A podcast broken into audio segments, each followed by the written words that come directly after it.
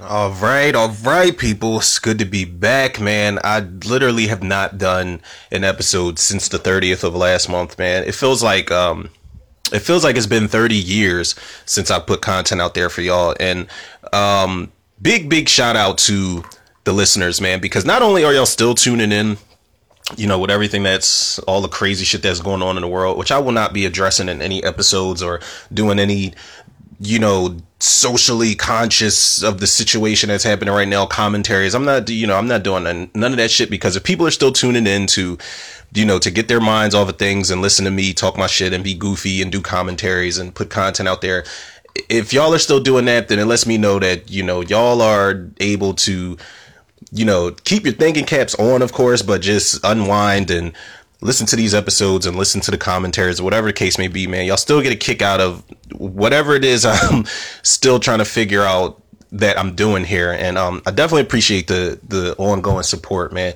Um, again, that's one of the reasons why I said I won't be I won't be doing any topics on everything that's going on, the riots, the protests, none of that shit because um, it's already heavy handed on on on the topic as as is, man. You know, we see it happening physically, we hear about it verbally, so it's no need to even uh, it's no need to even go any further into it, man. But it does feel good to be back podcasting, man. The the the audio podcast that I started that I feel like I forgot that I I took feel like I took so much time off that I don't even remember how to do this shit. But um apparently, you know, it's just me talking shit, not having any damn clue what I'm saying at all when I talk about these movies. But um I will be doing commentary today for Scream Three, man, and it was it was between this and a lot of other commentaries. I, I wanted to do Nightmare Nightmare on Elm Street Two. I wanted to do Texas Chainsaw Massacre Three. Wanted to do Halloween Five. Actually started to do Halloween Five yesterday, and just kind of wasn't feeling it overall. But there's a lot of content I got to get out there. But I felt like I could break myself back into the groove. Um, doing a commentary for Scream Three now. I know Scream 3 is is is probably the most hated, universally hated sequel in the entire franchise, but for me, that honor goes to Scream 2, and it's not like I hate any of these movies at all because these movies are a lot of fun. They're really uh they're written in really crafty ways. They're directed really well. Uh, RIP shout out to Wes Craven. Um, the casting's great. It's, it's got everything going for it, but it's just like um, as far as overall like sequels go, Scream 3 gave me everything that a Scream movie is supposed to be. And I feel like people forgot the fact that Scream was never in, intentionally supposed to be scary. It just so happened that people found it to be you know, a, a scary horror film. Uh, the movie was actually called Scary Movie at some point, and it was written as a satire. I think people don't understand that that that Scream is originally it was originally written as a satire. So you know, I guess people started to take it really seriously, even though it was a fun time up until you know. Uh, I'm trying to say basically by the time part two came around, people were still were still taking this movie seriously. So three comes along, and it just kind of takes the dare I say, Jason lives or Freddy's dead type of route where it's like, okay, let's embrace what this shit has become and let's just let's go full tilt with this thing. And I love that they did that, man. The the, the jump scares are packed on, the humor's even uh even more packed on. Every like they kind of went for broke. If this was supposed to be the last Scream movie, like if it was concluding the trilogy, I would have been cool with this, man, because Scream 4 honestly was nothing but a reboot of the first movie. And it's not terrible. You know, I did commentary for that also if anybody wants to check it out. But um, Scream 3 basically just delivered on, on all fronts, man. Now, the reveal at the end is kind of, uh, gets kind of whiny after a while, but I don't know. Everything else after that uh, seems to work, man. Of course, you had Neve Campbell, David Arquette, Courteney Cox. Courteney Cox Arquette at the time in 2000 when this movie came out, but um, you had OG players in this. You, I didn't even realize Roger Corman makes a cameo in this movie. Uh, Lance Henriksen's in it. Parker Posey, Patrick Dempsey of all people, Patrick Warburton. It's it's um it's a loaded cast like any Scream movie should be. But uh, without further ado, people, I am watching this standardized DVD shit, so I will um be hitting the play button for anybody that wants to watch this with me in three, two, one. Boom, we rocking. Now, hopefully I don't like like nerd out and start fanboying over this movie as it goes on.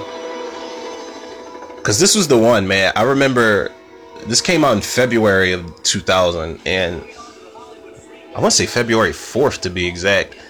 But I remember like recording TV spot trailers for this shit back in the day. Like that's how much I was really waiting on this film. Liev Schreiber, man, and the fact that when they when you see Cotton Weary in the beginning of this movie, you kind of know it's his turn. You know, it's his turn to be the opening kill. Which originally it was supposed to it was supposed to be uh um I think it was supposed to be one of the actors that's in the Stab movie, you know, the movie within this movie. Um but they changed it. And originally the ending was or not the ending, but this opening was a sounded like it was a little more fucked up with what they were going for originally with Cotton Weary because he was supposed to see his girlfriend hanging, you know, his girlfriend Christine hanging from the Hollywood sign before him and Ghostface went at it and he gets killed. And that's that's vicious, man. That's a throwback to you know Drew Barrymore hanging in the original movie. You got me. Look, I, I've got someone on the other line. Can you hold on one second? I'll be right back. I promise. Oh, okay. Andrea, uh, I gotta call you back. Someone's on the other line. And on the low, Cotton wasn't shit because he had a whole girlfriend and he's sitting there like, so you a fan? Do a big uh, 100%. I don't, you know, I don't have many, but uh,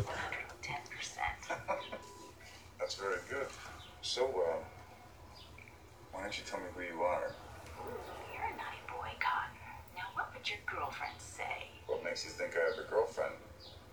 I know you do. I'm right outside her bathroom door. See, this? that's what happens, fellas. All that flirty McFlirt flirt shit to get you Ghostface on the other end of that phone.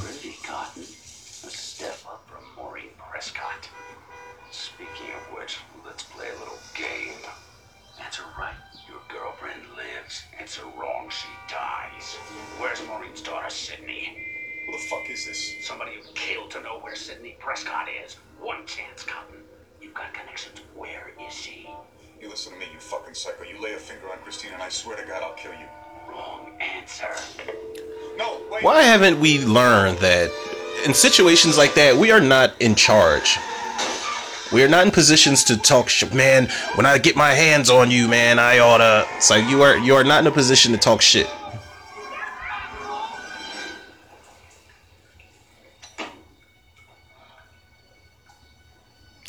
She was in this movie longer. I, I had like the craziest hotsy hots for uh this chick that plays Cotton Weary's girlfriend.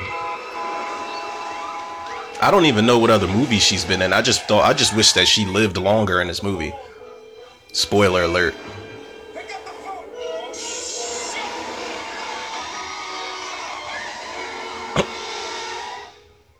Cotton went to that Dominic Toretto driving school.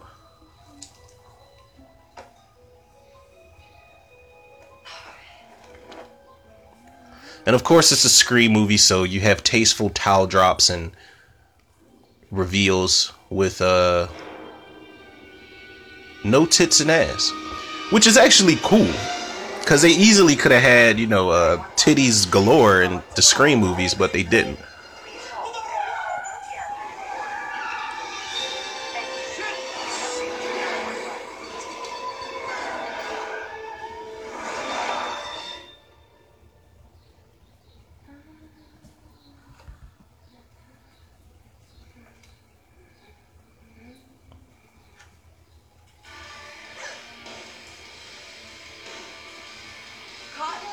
She kind of looks like an upgraded version of um.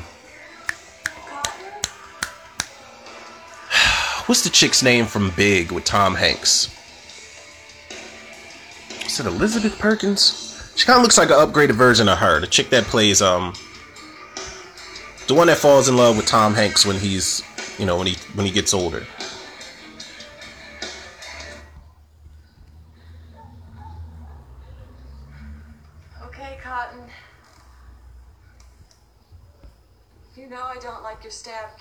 Yep, Elizabeth Perkins is her name. Go figure. Her name was Susan in the movie. Oh, damn, I'm good. Who's there? Who's there? Hon, you alright? I'm home. Jesus, you scared the shit out of me. I'm not gonna believe what just happened to me. What are you talking about? I love how Ghostface always has to advertise the fact that he has a knife. He pops up and he's like, look at this. But this scene right here, Okay, okay, I'm sorry, babe. I didn't mean how confused were people in the theater when this happened?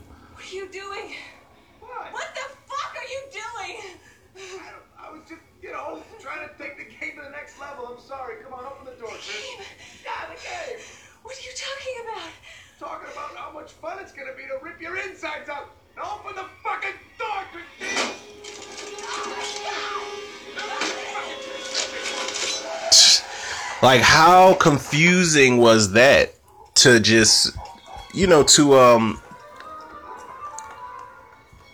to hear Cotton's voice and to be like, wait, is Cotton Ghostface? But he's in the car, and it's like, wait, did he get there and he's playing Ghostface? And but he just pulled up to the house. Like it's, I love that they threw that little voice changer um aspect in in this movie.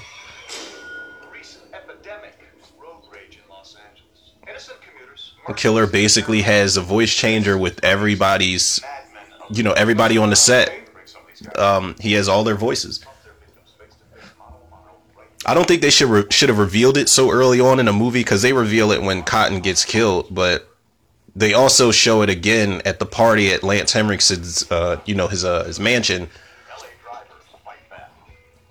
But I think that's something. I think that's a reveal they should have they should have saved. Because when you see the voice changer in the beginning, in the opening of this, this movie, you kind of like it, it takes away from some of the suspense of the phone calls because it's like, okay, is this really such and such? Is this really Dewey that's calling them? Is it really Sidney that's calling them, or is it the voice changer? It's like they should have just kept that a mystery until the end of the movie.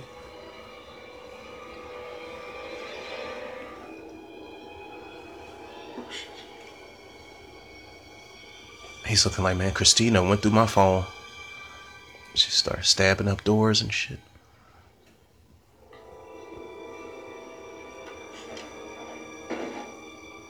Yeah, I'm not gonna touch the splinters on the door. It's a good way to, you know, fuck your whole night up.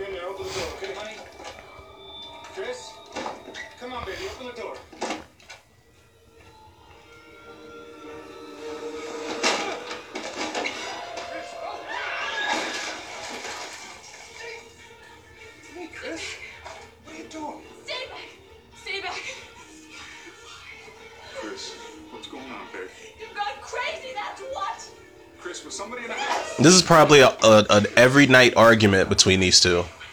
Why do you want to kill me?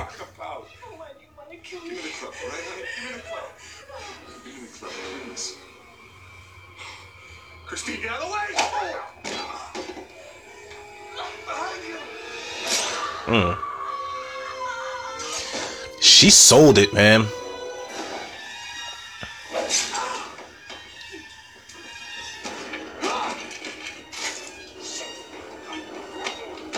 I do feel like this fight scene should have been a lot better if Cotton was to go out.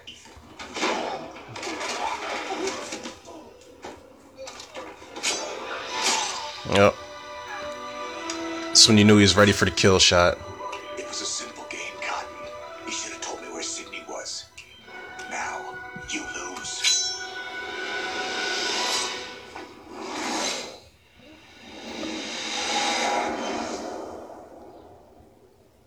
This like it, it's almost like killing John Connor. I mean, Cotton Weary wasn't as important a character as John Connor. Like the fate of the world in Woodsboro wasn't lying on, uh, you know, relying on uh, Cotton Weary, but it's like killing John Connor in term in the beginning of Terminator Dark Fate because Cotton Weary for him to be the hero, you know, the suspect in the first movie, the suspect in the second movie, and the hero at the end you know, to kill him off in the beginning is is pretty fucking ballsy, man. This is one of the reasons why, um, you know, after seeing Ready or Not, I'm ready. I'm I'm ready for Radio Silence to direct Scream Five. I have 100% faith in them after seeing uh, what they did with Ready or Not. Um, but the main players got to die, man. They got to go. Sidney has to die in this. You know, Dewey has to die. Gail has to die because you're ki- you've killed the best characters. You, I mean, for one, you killed Randy in Scream Two. Um, you know, you killed suspected Kirby's. We suspect that Kirby's dead. I don't because we didn't see her body. We didn't see a dead body of Hayden Panettiere in Scream Four. Um, Charlie, even though Rory Culkin's character Charlie was the killer in Part Four, he was one of the best characters in the entire franchise. So I just I wish they would have like the same set of balls they used to kill those characters for, you know, this next movie. Like just kill everybody off.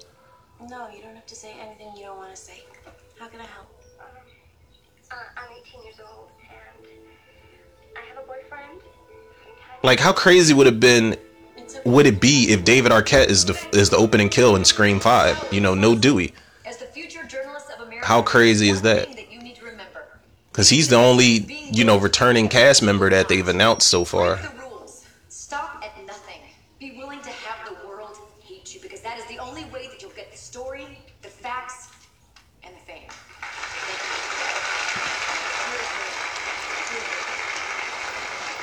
Yes. So you're saying that we should be ready to go out and cut each other's throats because that's what you did? Sick burn, bro. Metaphorically, Yes. Well, tell me, Miss Weathers, was it worth it? I'm so sorry. We're out of time. Uh, That actually is uh that is David Arquette's brother, I think. thank you very much. It's a lot of fucking Arquettes, man, and they have these. Some of them have these features, man. And it's funny because David Arquette's dad was in Scream too. He was the was uh the deputy Please. sheriff or some shit. Lewis Arquette, I think his name is. Patricia Arquette's in that family, of course. Alexis Arquette, R.I.P. Shout out to him. It's a lot of Arquettes, man. I'm here because Cotton Weary's been murdered. We got Patrick Dempsey right here, who um Someone who left something he wanted us to see. he's an interesting character just as much as he is suspicious. I promise you. Because there were point a lot of points in this movie I thought he was the killer, and it's kind of weird to see Patrick Dempsey play such like a not sinister role, but just a role like this because he every time I see him, he's just the guy. He's the kid from the movie Lover Boy. I think that's the name of the movie where he was he was a young kid who was just sleeping with older women, giving him a good time. I think I haven't seen that movie in forever. That's a good one.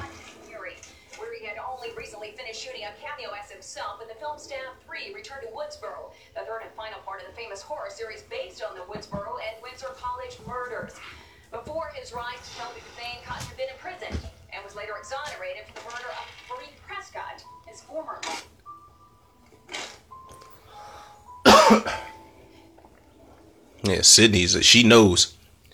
She knows it's about to start all back up again.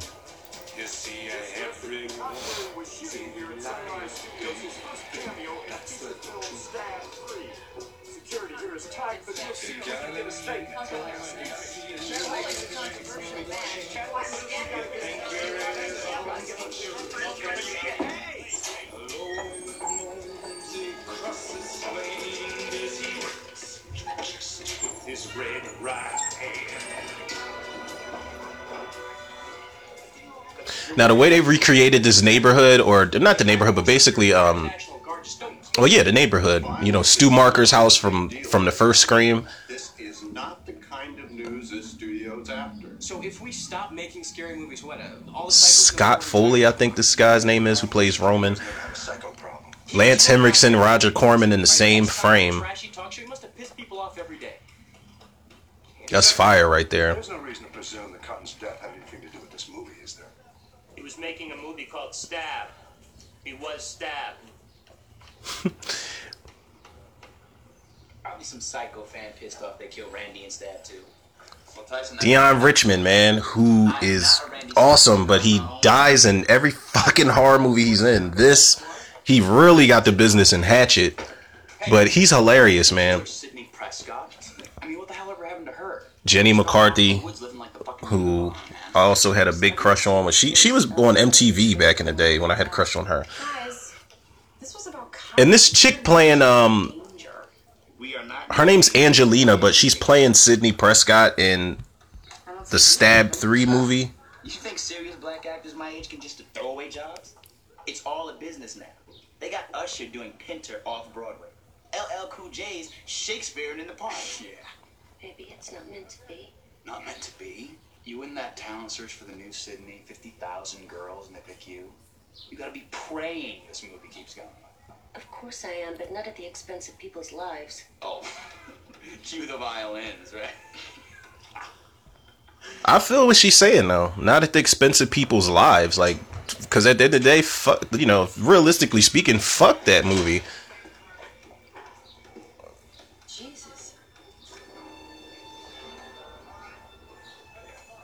That's something I think a lot of people get uh desensitized to when they get stardom. It's just like, yeah, well, you know, people are dying based off this shit here that we're making money off of, but uh show must go on. I know we've never met, and I, I don't mind you never returning my calls, but I have to tell you, after two films, I feel like I am in your mind. Well, that would explain my constant headaches. Parker Posey, I You know, I'm love Parker Posey in this movie, man. She plays Jennifer who is playing Gail in the Stab 3 movie. But Parker Posey has got such spunk and attitude in this fucking movie, man. I love it. You're such a confident And. I know a lot of people find her character annoying. I don't because she becomes that tag along annoying sister character to um, Gail Weathers basically in this movie. You know, they have this ongoing feud as the movie goes along, but they help each other out a lot and they're like attached at the hip at some point in the movie. I think you'll really appreciate my character work in this one. Someone's helped me understand the real you. Someone? Look at Dewey, man. Dewey's a low key pimp. He is.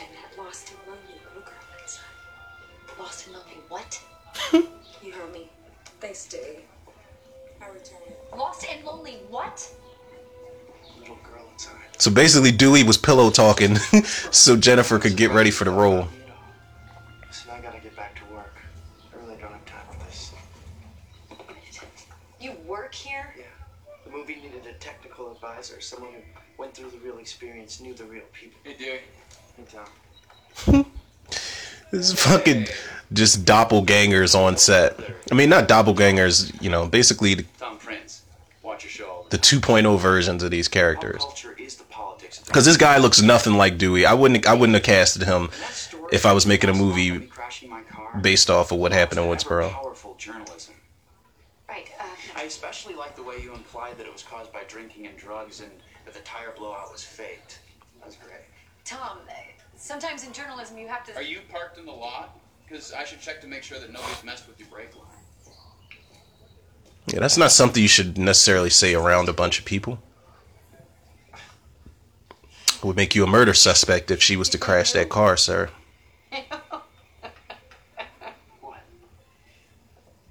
Did I come here to fight with you, Dewey? Cotton's killer left a picture. Sid tomorrow. The detectives told me. Will the city know about it? Listen, Sidney doesn't need you and your camera in her life. Oh, do you see a camera? right. You bought me this first, didn't you? Look, it's it's a habit. I, I walk out of the house, I turn it on. What the and hell it's is like, this? okay, Gail Weathers? Could I be more popular? No press. No press on set. Get that woman out of here. Yes, Mr. Milton. Let's do Wait a this. Where is Detective Kincaid? I am working with Kincaid, Dewey. Rules are rules, Gail. But really, it was great seeing you. Stab three And you could tell Dewey missed her, but um, he had to be an asshole towards her to let her know, like, listen, you're not just going to keep trying to play me. Hey, let go. Thanks for your help, boys. Shit, son. Bob. That is Wes Craven with the camcorder in his hand behind Jay and Silent Bob. And they called her, they called her Connie Chung. They're trying to say he look, she looks like Maury Povich's wife. Cotton had a lot of enemies. Sid. The police aren't saying it's related to us. Do you ever think about her? Your mom? None of this would ever happen if she hadn't. If she hadn't. She hadn't flashed her shit all over town like she was Sharon Stone or something. I agree. Why agree. did you have so many secrets, Dad? Listen, maybe it's time you came home. What makes her think he has answers to that? He ain't got the answers, Sway. Never seen anyone. That was his wife, and he couldn't even, even know your you know. There's a line that Dewey says that adds all that up. He he says um to the detective, he says, "Well, Sid's dad was married to Maureen, and he couldn't even tell you."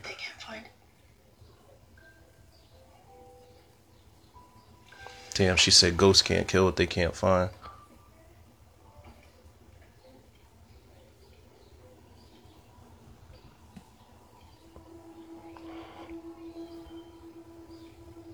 I remember years ago, man, Sid, Sidney, uh, Neve Campbell said that she would only come back for Scream 4 if Sidney was in like a mental institution or something. And I was hoping they went with that because even though she, for the most part, she makes it out unscathed, like she's not covered in blood like fucking Sally Hardesty in the Texas Chainsaw Massacre by the end of any of these movies, but um, I would have loved for her to just like if this one didn't have the kind of happy end that it did, maybe Sidney would just went a little more crazy than usual.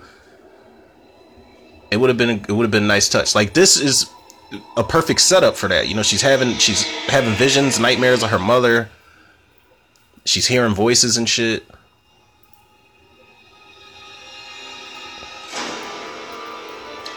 Cause Sidney's like it's not that it's a problem. Every final girl has to be handled differently. But Sidney is one of the more well put together final girls after the shit she's endured in these movies, man. It's one of the reasons why, uh, unpopular opinion, I can appreciate uh, Scout Taylor Compton doing a Laurie Strode portrayal in Halloween 2. I I dug it, you know, because she was really fucked up from what she went through and the fact that she touched Michael Myers. You know, she was losing her damn mind in the movie.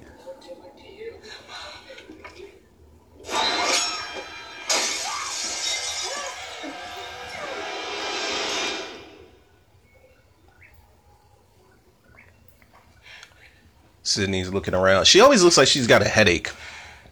She's like, I gotta stop smoking that Gorilla Glue.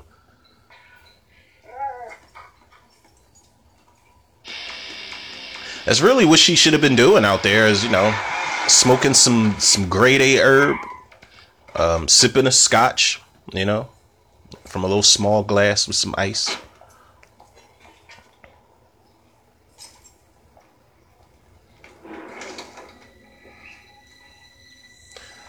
Crazy thing about Jenny McCarthy here is for the longest, she dated Jim Carrey, man. That was a very Roman? I don't even know the word to use. It was a it was a curveball Hollywood relationship. Jesus, I gotta get a new agent. Roman?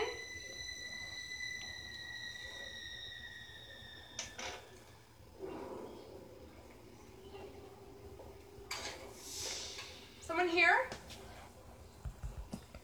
And she's aged pretty well too. She was on I remember she was on Two and a Half Men for um Stan, my man. He does good work, huh? Thank you. Thank you very much. Fuck you very much. Tyson, go to hell. Well, excuse us, Sarah. Makeup test. I remember seeing uh I think it was on Damn it, have you seen Roman? was Entertainment Tonight out back in 2000 whatever the show was that I don't think it was extra or whatever it was whatever the show was that covered was it Access Hollywood? I can't fucking remember people. It was one of those shows man but I remember seeing b-roll footage of this scene and when Deon Richmond like peers out of the doorway with the scissors in his head uh I, I thought that was his death scene. I was like holy shit somebody stabbed him in the head Oh, shit.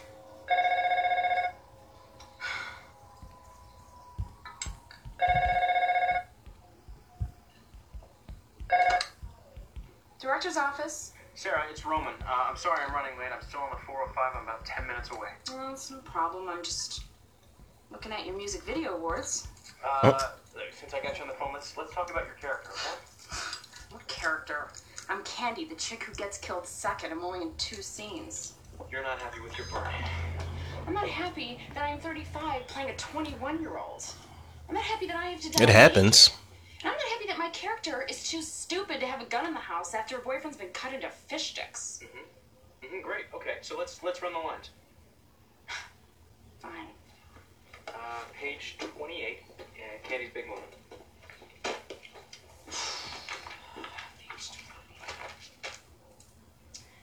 Ring ring. Hello. Hello? Who's this? Who's this? This is Candy. Hang on, let me get some clothes. I don't understand why I have to start the scene in the shower. The whole shower thing's been done. Vertigo. Hello. I mean, my boyfriend. So disrespectful. Why am I showering? Why don't we just read the scene? Candy. Nice name. Is that like Candy? The fact that she said shower scene and said vertigo is like so disrespectful to Hitchcock Hitchcock fans. I think you have the wrong number. But you know my favorite name? I'm hanging up right now. It's Sarah. Roman, it's not the line. It is in my script. Has there been another goddamn rewrite? How the fuck are we supposed to learn our lines when there's a new script every 15 minutes? It's not just a new script, it's a new movie. What? What movie? My movie. And it's called Sarah Gets Skewered Like a Fucking Pig. Still in character. Sarah. I gotta be honest, man. um, some of Ghostface's taunts throughout the series are not as effective as I think they were intended to be on paper. You know, um, it worked pretty good in the first movie. The second movie and the third movie have some scenes, uh, some dialogue scenes with Ghost, Ghostface that just don't, they just don't hit hard enough for me. That's why I could appreciate like in the fourth one, even though it's my least favorite sequel, the fourth one he's he has this line for Sidney, and you gotta wonder what Kevin Williamson was stressed out about when he wrote that shit. He said, "I'm gonna."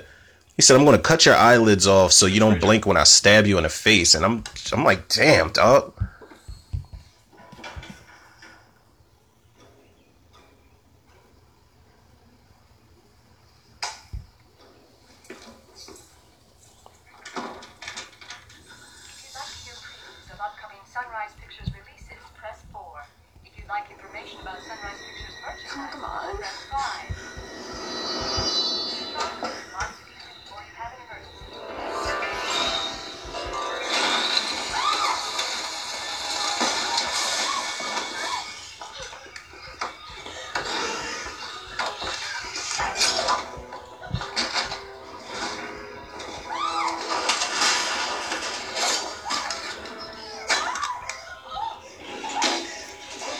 Props suck.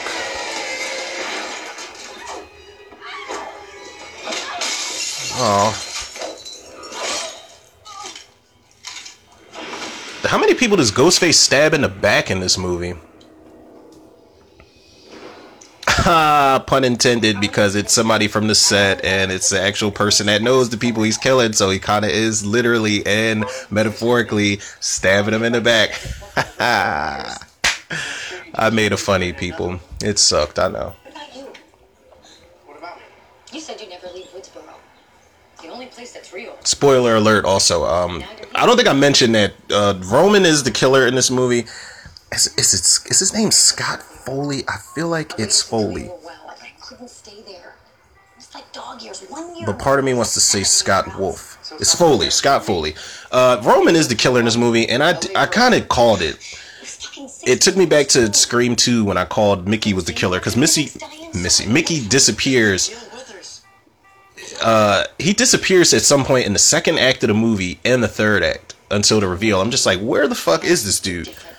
So I knew he was the killer in that movie. I didn't see Mrs. Loomis coming, but Roman, when they found his body with the knife in his stomach or in his chest in that coffin, I'm like, you know, it was it was something that the Clueless TV show put me hip to. Brace yourself, Gail. And one of the characters says, you know, never to rule out a corpse. You know, if you find a dead body sometimes in horror movies, it's not always what it's cracked up to be. You do know something, don't you? And that was the case with Roman's character. Plus, again, I didn't like the whiny, you were mommy's favorite and she forgot about me. Wah. So I'm gonna, like, it, it's the same problem I had with Emma Roberts, um, with her character of Jill being the killer at the end of, of Scream 4. The station gets broken into. You know, she's like, you had your 15 seconds of fame and I want mine. Or 15 minutes, whatever it is. I think someone on the film when the killers are revealed and they're whining and shit, like it's like how much how much crying did you do in costume under that mask before you revealed your plan and your motive? It's Jennifer. She needs me. Jennifer.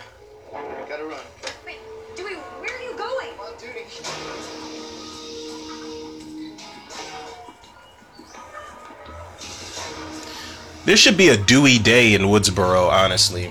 Not that he's in, like you know he's no Doctor Loomis or anything like that, but people really don't appreciate Dewey the way they should. I happen to be working for the police, damn it. You're not a detective, Gail. Neither are you, Mr. Incognito. Uh, you left your motor running. Damn it, I can handle fans. They want a picture, they want a conversation. I can handle fans. You see this, Dewey? I haven't had one of these in a year and a half. Someone's gonna pay for this. Jennifer, settle down. What happened? I'm him. You. Like I'm ever going to win an award playing you. There's been a second murder Who? Sarah, darling. Where? at the studio. I mean, realistically speaking, Nowhere. Cotton Weary, Sarah, um, darling. Don't you get it? Someone's killing them in the order they die in the movie. realistically speaking, uh, a third movie in a horror series, I don't think you're going to win. I mean, who knows?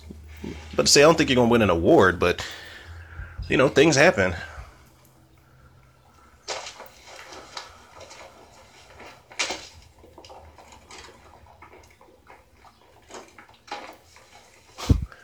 I get killed in Stab 3? I get killed? Patrick Warburton, man, who of course is the voice of Brian Griffin. Wait, is it Brian Griffin that he does the voice of? No, that's not Brian Griffin. Um, what is the guy's name on Family Guy? Hey, and she said she liked having me around. Why? Um, I make her feel safe. I think his name is Joe. She says I'm her rock. The guy that's in the wheelchair. Patrick Warburton does his voice. And appearances, you'd be able to appreciate the positivity and emotional centeredness I provide. Stone, I'm headed to the crime scene. Stay by Jennifer's side. I suggest a search of the grounds. Hey, Dewdrop. Now work. Just so it can be straight. I'm the professional celebrity guard here. Uh, my resume lists Julia Roberts, Salman Rushdie, Posh Spice. You are the Hollywood hanger. Posh Spice. Uh, you're just no good as a cop anymore. Your resume reads like the obituary. So how about you take suggestions from me? I Whatever you say. Same deal? bound with the body? Yeah, Maureen Prescott again. This is great. Ten more murders and we can publish a calendar. The old killer playing with the cops routine. Very Hannibal Lecter. Very seven. Doesn't the killer come after the cops in those movies? Usually one cop makes it. And One cop doesn't. Usually. The fact that um, um, Detective Kincaid is walking around with this with this notepad, and the fact that I always walk around with a notepad or like several, it makes me wonder if I was fit to be a detective. But then I'm thinking to myself like, sometimes I can't even find my house keys where I left them. So I don't know if I would be the most effective detective. I would get too damn frustrated. She has a bodyguard. And besides, the producers told us that there are three different versions of the script, and about trying to keep the ending off the internet. You should know that. You're the technical advisor, right? I love how Dewey rolled his eyes. He's like, "Listen, man, I I was I used to be you. I used to investigate like you did." All I ever wanted to do was make a real classic love story. And the studio said they'd let me. I just had to do a scary movie for them first. And now we're shut down and I am fucked. Which also isn't too far fetched. Uh, you know, studios will do that. Like, listen, we you can make your movie. You know, maybe we have enough faith in you to give you a three picture deal, but do this horror movie first. Get your feet wet. Do you think this wasn't a message? That's ultimately, um, if I ever make a film, like direct, of course I like writing them, but if I ever direct, Uh, spoke with her. Uh, I would branch off to other genres, but it has to be horror first. I have to get my foot in the door with horror. we talked to her roommate too. Says you called Sarah, told her to come down to the studio. Roommate answered the phone, says it was you. Wait a minute. No, no. I, I never called her. I never told her to go anywhere. Roommate says she knows your voice, Mr. Bridger. But she wasn't speaking with me. God, look. I did not call call Sarah Darling. Sarah Darling said you did. Someone's trying to ruin my movie. Someone wants to kill my movie. All right, we'll talk about your movie down at the station. All right, this is the scene where you come with us. He's an asshole, but I love that that cop or that detective. And I wonder, was he a red herring for people? Like, how many people thought he was uh, the killer when they first saw this movie? How many people thought Roman was the killer? Roman. Remind me not to sleep with him again.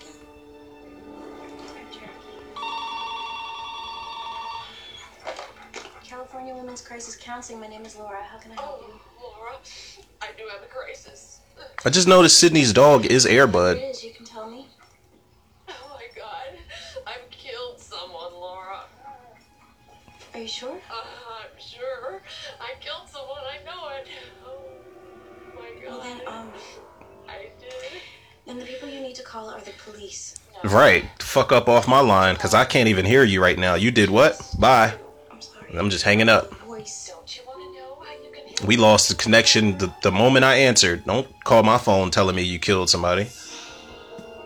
That goes for anybody, man. Uh, stranger, friend, relative, whoever. Don't call my phone and tell me you killed anybody. That makes my ass an accomplice. You're not my mother. How did you get this number? Who is this? You know your mother's voice when you hear it? Now turn on the news.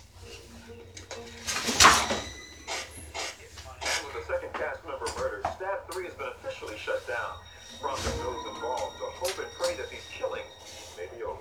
Just one question. Do you think it's over, Sidney? Do you? He sounded like he was kind of joking, but trying to be serious.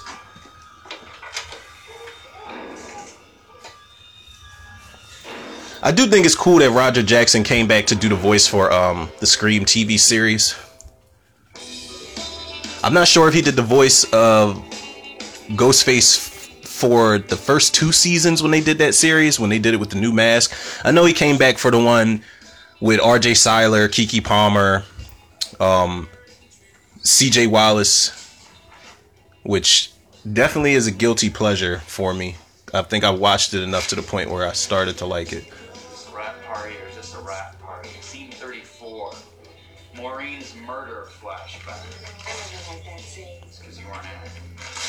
As a writer, this scene hurts to watch. The fact that he's tearing up pages from that script, because I haven't been able to get a script off the ground in so long. So the fact that he's tearing those pages up, I, I feel that in my soul. Scaring you? It's like, it's like when uh, when Annie has Paul burn his his misery script, in that on that girl. Some shit just hurts to watch. She fought clawed for that Sidney part. But she stepped on any poor girl that got in her way. So you asked her out and she said no? There's nothing to do with it. Right. Right. Come on, Dewey. Scene 50. Dewey saves the day.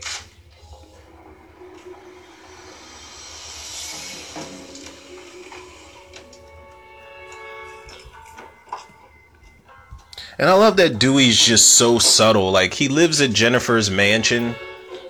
Well, not mansion, but it's like this Malibu home, Hollywood Hills, and he's just got, you know, a trailer on the grounds.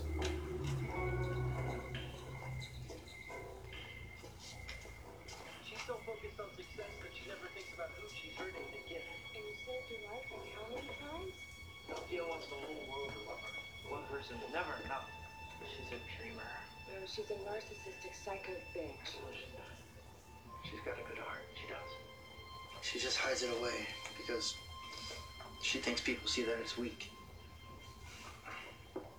This is a good picture. I love Dewey's mannerisms where he just looks unsure, even though he's sure of what he's saying. Make it sound like you're still in love with her.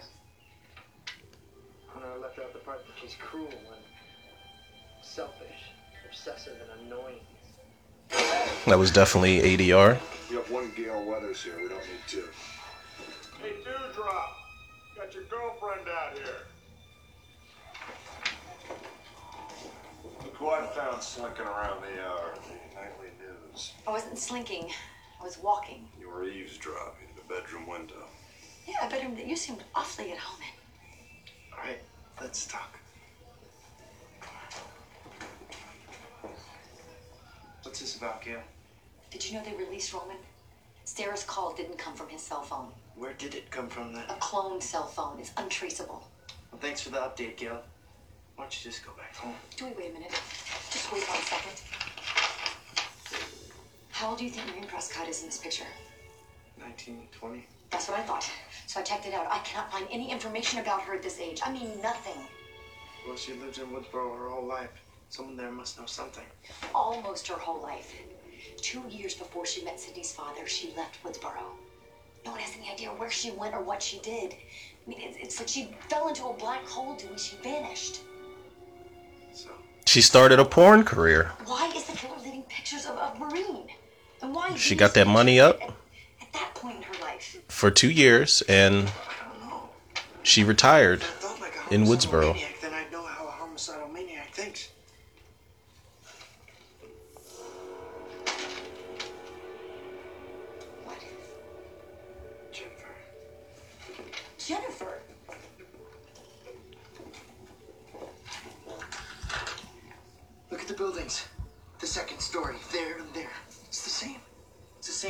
28 years ago. Oh my God, Maureen Prescott was at the backlight at Sunrise Studios. I gotta make some calls.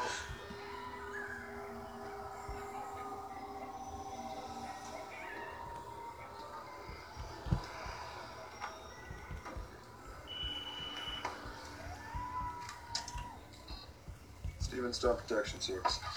Stone, where are you? Just checking your tin can, Dewdrop. Well, come back in. She said tin can. Something's happened. I have to go to the police. Is that an order, Dewdrop? Cause Steven Stone doesn't work for you. Get back in the house, Stone. Would I call you if it wasn't important? What are you doing in there I think that's a picture from the first Scream movie, of Dewey and Gale. I love that Dewey had, you know, he had it in his drawer. He had a um picture of him and Gale. I can't believe you said that. It's a good character arc. Mm. See, he just keeps stabbing people in the back. Eee.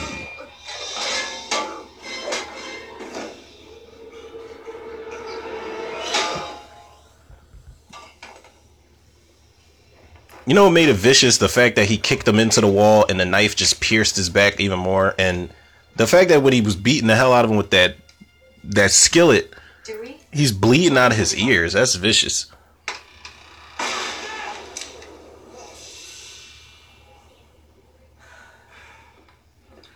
Jennifer? Angelina? Tom? You know, it wasn't until we had a storm, maybe like two weeks ago, that um, I noticed those horror movie gusts of wind that blow doors open actually do exist.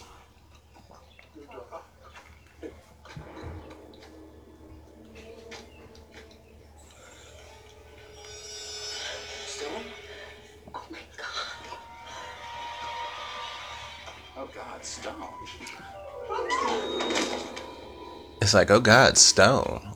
I think there's a knife in his back. Dewey, is he dead? Everyone back inside!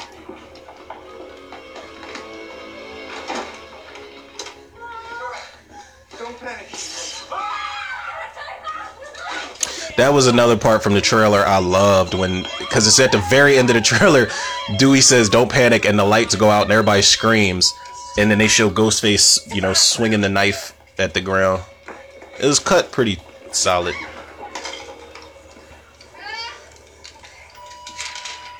Interior Jennifer's house, living room night, the script page. Oh, what's it say? The body got stabbed to death. The five stand trapped. He's rewriting the movie. As the killer waits outside. This was pretty crafty though.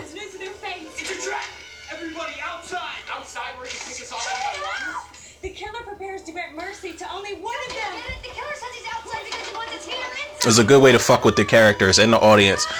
And I like it's another reason I love this as my favorite sequel in the franchise because it took what Scream was intended to be and it ran with it. And I think people again, as I said in the beginning, I feel like people really got sidetracked to the fact that this was originally written to be a satire of the horror genre.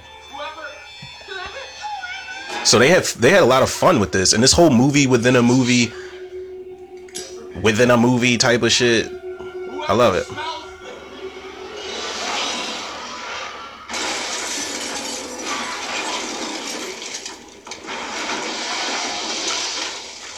What a beautiful home to blow up.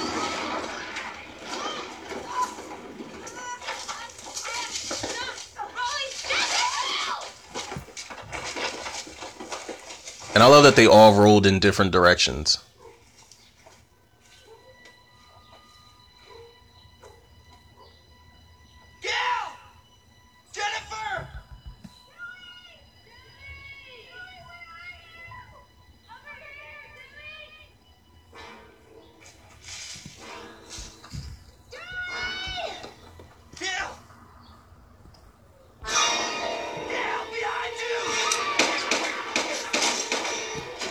Let that bastard have it. And here we go. Bum- bumbling Dewey again. I guess that's his character, but uh, Dewey is he is a klutz, man.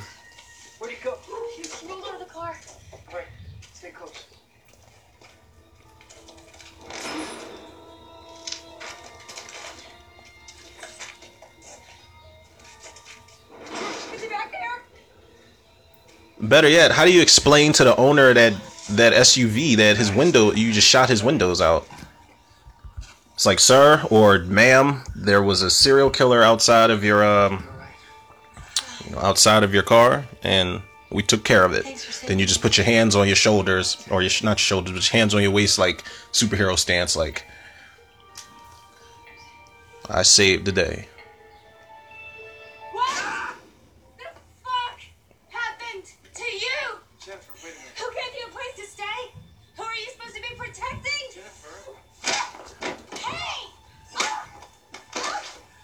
Love it.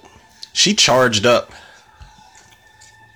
Uh, Jennifer, she charged up before she hit Dewey. She went Super Saiyan. Not as much as I did.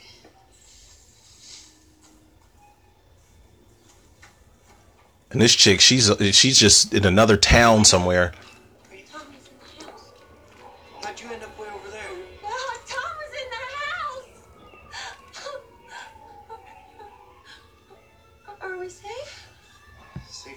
This actress, she was in that movie with Paul Rudd, My Idiot Brother.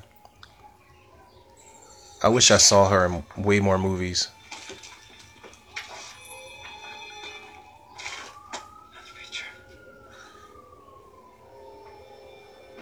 And about the punches that um that landed in that scene just now, I I was hoping when I saw this movie, I was hoping Sid or Gail was going to get to punch Sidney in the face this time. Because Sidney punched Gail in the first one, she backhands the shit out of her swiftly in the second movie. So I was hoping Gail was going to get some get back, and her and Sidney would have some words, and Gail would just deck Sidney one time. If there was a third killer, Sidney doesn't know about it. That is for me to decide. I need to talk to her, Mr. Riley. She's a key element in this case. I have a press conference in an hour. I need to explain why there are three dead celebrities and a bodyguard. And a very angry mayor. Yeah, we didn't ask you about that, sir. Nothing to do with Stab 3, but we do not know is why the killer keeps leaving pictures of Maureen Prescott taken over 25 years ago. Photographs taken at the same studio Stab 3 is shooting at. What does this have to do with Sid? Who knows more about Maureen Prescott than her own daughter? Well, Sid's dad couldn't help you, and he was married to Maureen. Right. What's your problem? Last night you were almost this charcoal. You gonna help us or what? Little box head midget, keep putting your two cent in. I'm, t- I'm I, I love that he's an asshole detective. Was that a threat? Boys, boys, boys, where are gun? Detective Kincaid was walking up to Dewey ready to rumble. Sidney Prescott. And either Mr. Riley is going to obstruct justice or he's going to put me in touch with her. So, where is she? Then I, it makes me wonder how many people thought Kincaid was the killer in that moment because it's like Sidney's hiding for a reason. Nobody can find her, and he wants her to come out of the shadows, basically.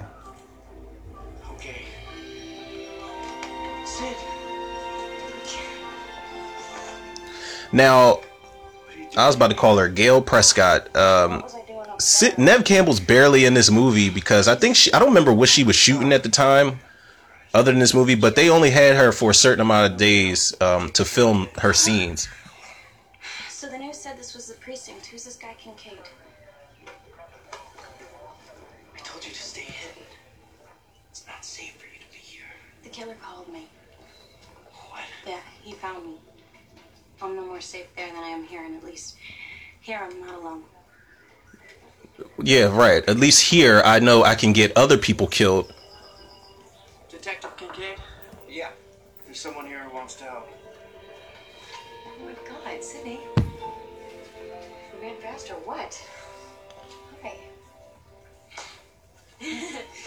yeah. I'm glad you're alright. Why was the hug so awkward? You figure by the end of part two, they were letting off guns side by side. You know, some action movie shit. The killer called her. What? They should be stronger. They should be roommates. The usual small talk. Let's know how you been, how or die. Sidney, do you have any idea how he could have gotten your number? Well, I could have monitored calls on a scanner. Did you call her from the set? No. Do you have her number stored in your memory? Phone memory? Yeah, I guess I do. Has anyone else ever used your phone? Just Jennifer. And you. Hey, I'm the cop here. You're in my office, Riley.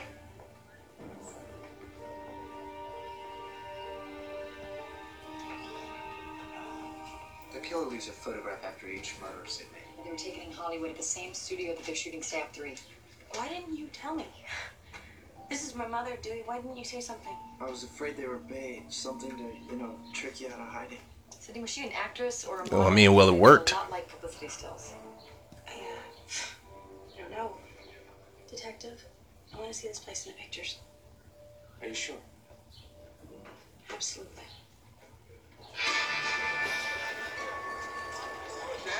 Sorry. Watch the fucking alien. I'm gonna talk to the studio brass about those photos. Yeah, right. I know where you're going. Yeah, keep an eye on Sidney. I know where you're going. You gotta get her some flowers and candy, man. Huh? Give me a break. Yeah, give me a call. Just keep your eye on her.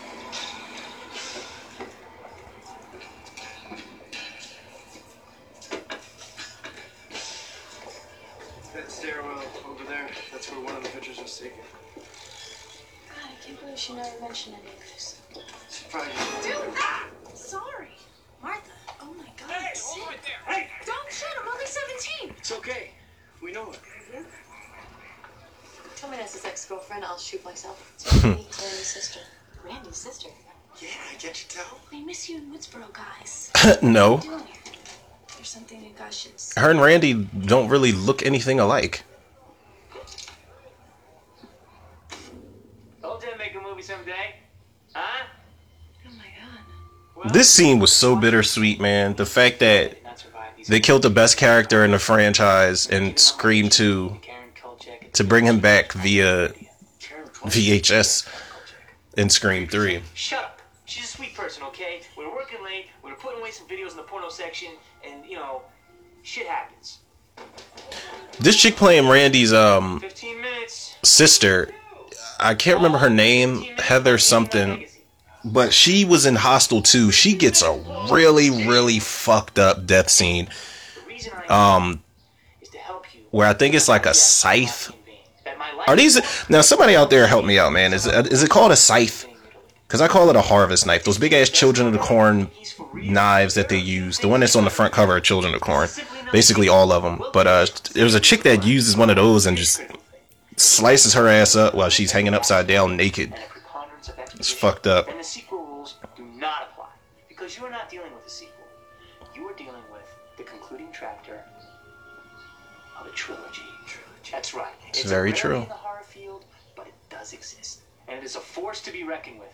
Because true trilogies are all about going back to the beginning and discovering something that wasn't true from the get-go. Godfather, Jedi, all revealed something that we thought was true that wasn't true. Mm-hmm. So if it is a trilogy you are dealing with, here are some super trilogy rules. One, you got a killer who's going to be superhuman. Stabbing him won't work. Shooting him won't work. Basically, in the third one, you got to cryogenically freeze his head, decapitate him, or blow him up. Number two, anyone, including Which they have never done to any of these killers in the Scream series. reservoir dogs by the time this thing's through. Number three, the past will come back to bite you in the ass. Whatever you think you know about the past, forget it. The past is not at rest. Any sins you think were committed in the past are about to break out and destroy you. It's one of the things I do love about trilogies. Uh, the third entries say, is the reveal. good luck, Godspeed, and for some of you, I'll see you soon. Because the rules say some of you ain't gonna make it. I didn't. Not if you're watching this tape. And just how sad Randy looked before the video cut off. It's like, damn, man. Thank you. You be careful. Stay there, folks. Now, originally, they have written Randy in a draft of Scream 3. One of the drafts of the, uh, or I don't know if it was a draft, it was an idea that was floating around where they were going to have Randy survive uh, Mrs. Loomis's attack in the van. But I'm like, how, how do you survive that shit? Because she stabbed his ass up multiple times in the chest area and cut his fucking throat. But they said that Randy was somehow going to survive the attack and his parents had, you know, kept him hidden away. I don't know, man. I mean, maybe if he didn't get so trashed in that van, I could buy it. But it's like he he got that motherfucker got murderlated. he really did. Randy got the business. Even um, Laurie Metcalf even says it to Sidney at the end. She's like, Randy spoke poorly of Billy, and I got a little knife happy. Yeah, because someone was to kill you. So now, starting now, I go where you go. That way, if someone was to kill me, I'll be with you. And since they really want to kill you, they won't kill me. They'll kill you. Makes sense? None. Actually, None, makes sense. I play you as being much smarter. And as a sane person, for you that must be quite a stretch. That's funny. Ha! Need to get in that building. Yeah, there's a story in that building. Maybe. Gail Weathers would find a way. That was actually a blooper, and they kept it in the movie. I love they kept it in there when when she swipes the card and Gail's like, "Bitch." The bloopers in this movie are funny as hell.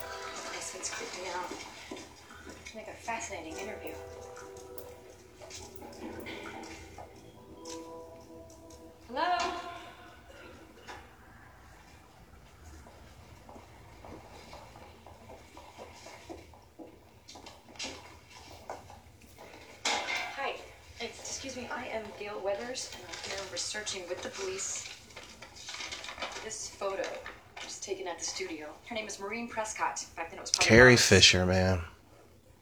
Hey, are, are you? No. But you look just. Like her? I've been hearing it all my life. It's uncanny. I was up for Princess Leia. I was this close. So who gets it? The one who sleeps with George Lucas. I miss Carrie Fisher, man. She was just she didn't give a fuck None of them did. at all. So how can I help you? Or do you want me to tell you who you And she's a good actress, man. She's a great actress. I got actress. some information on Maureen Roberts. I don't work for the cops, sweetie. I work for the studio. Really? Well, would you work for the president? The president of the studio. Fifty dollars. Who are you? I'd have took the fifty though. I'd have been like, now you speaking my language. Keep talking now.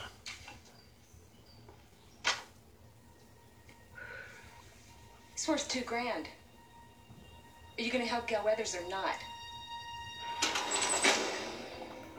know every face in here. I think this was the, this was the beginning of them being attached at the hip, being like a you know dynamic duo. Rena Reynolds. They will. Rena Reynolds. Stage name. You should talk, Judy Jurgenstern.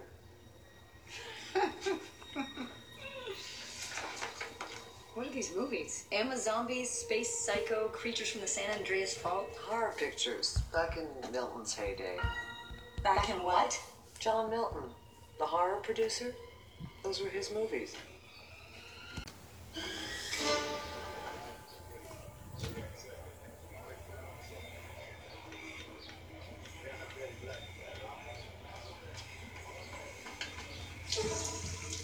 Why is he just staring at Dewey like that?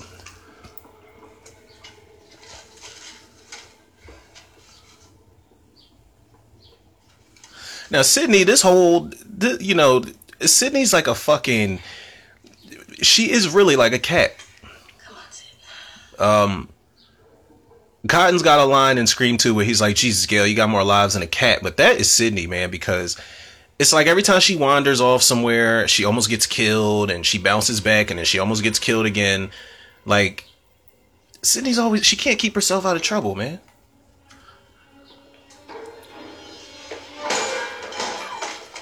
She just had that high school PTSD flashback. Bathroom scene.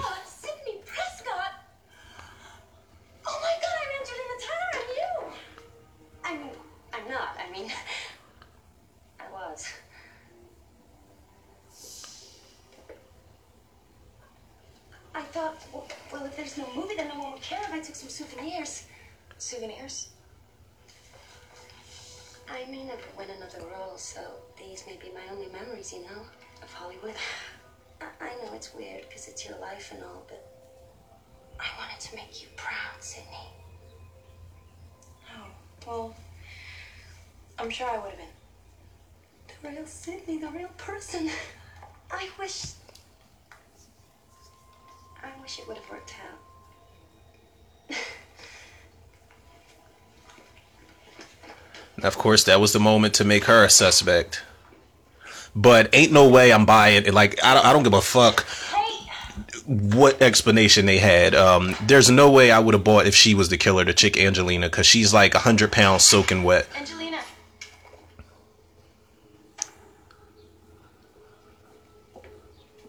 And that is not to say that a female couldn't be killer, be the killer, rather. You know, it's like Tatum said in the first movie. And she said, the, what'd she say? Serial killer could easily be female. Basic instinct. But I would believe, you know, um, it's, I hate to say this, man, but I would believe Jill would be a killer before the chick that plays Angelina.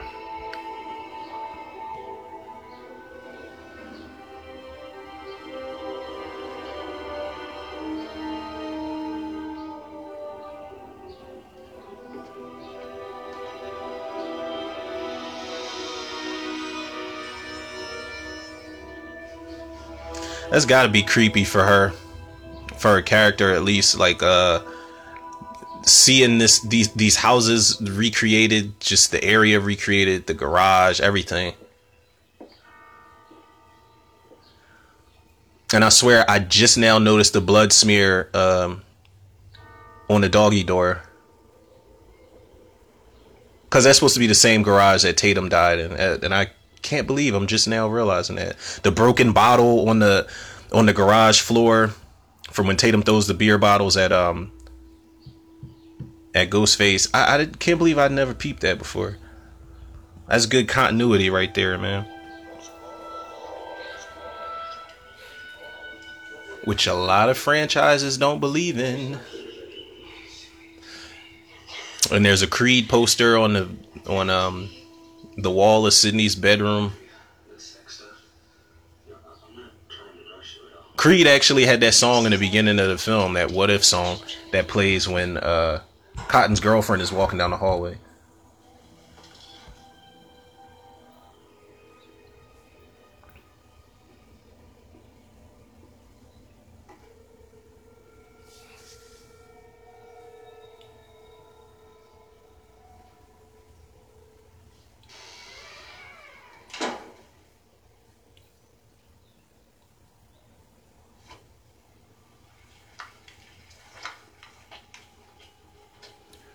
You figure Sidney would have a damn gun instead of pepper spray.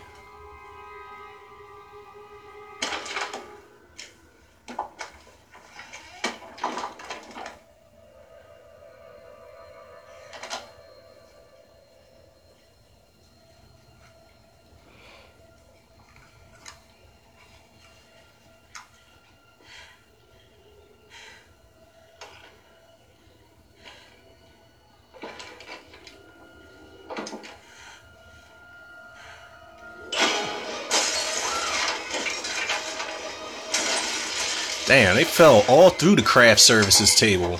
What a waste of snacks.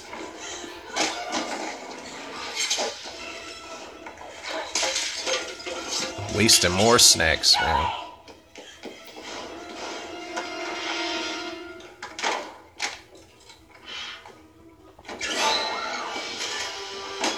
That was a nice throwback to this whole part in general. The chase up the steps was a nice throwback to the original movie.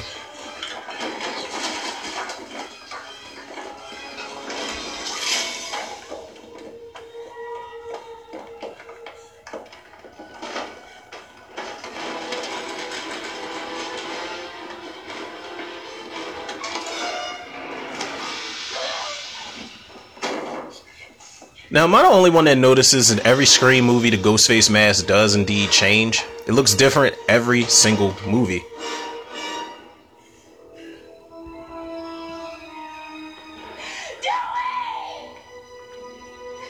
I love that scene because it's like Sidney, she, uh, she feels vulnerable all over again to the point where she's like crying and she called Dewey for help.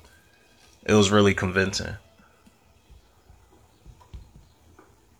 Why she wants to keep investigating in this this this house, I I have no idea.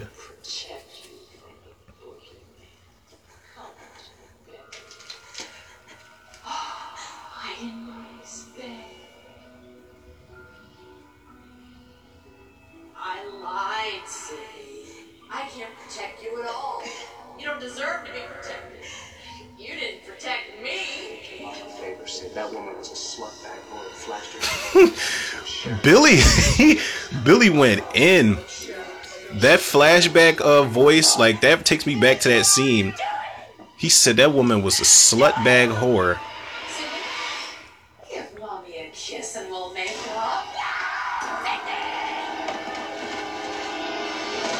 Now, was that Ghostface or was she imagining that?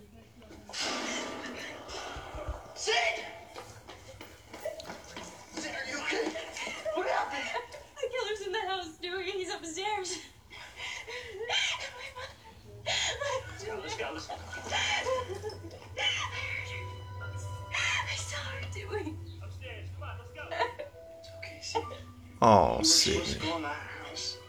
It's all set up for the murder scene. I'm sorry you had to see He was in there, Dewey. He was in there. I swear. I swear. What happened? Then all the red herrings pop up. Yeah, I think I have to close my damn windows because I feel like the neighbors are about to be extremely loud. Shit irks me, man. Every time, every time I want to do commentary up here, man. Okay, so I stole the mask, whatever. Didn't know you got the gas chamber for that. You stole the mask? I took it. You took the mask or you stole the mask? I took it. It's like a souvenir. Don't look at me. I didn't take shit. No, Right. He was there. I am not dreaming. I am not crazy. He was there in Woodsboro. That's not Woodsboro, Sidney. You know what I mean, but he was there. He or she or whoever this is. Jesus Go back to the station. People on the watch. It'll be the same house, whatever it takes.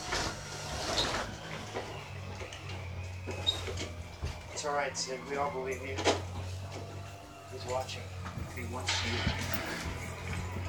Well, I guess I gotta crank my volume up to drown out this fucking chainsaw out back. Come on, we have to go catch up with Sid. Take a look at this first.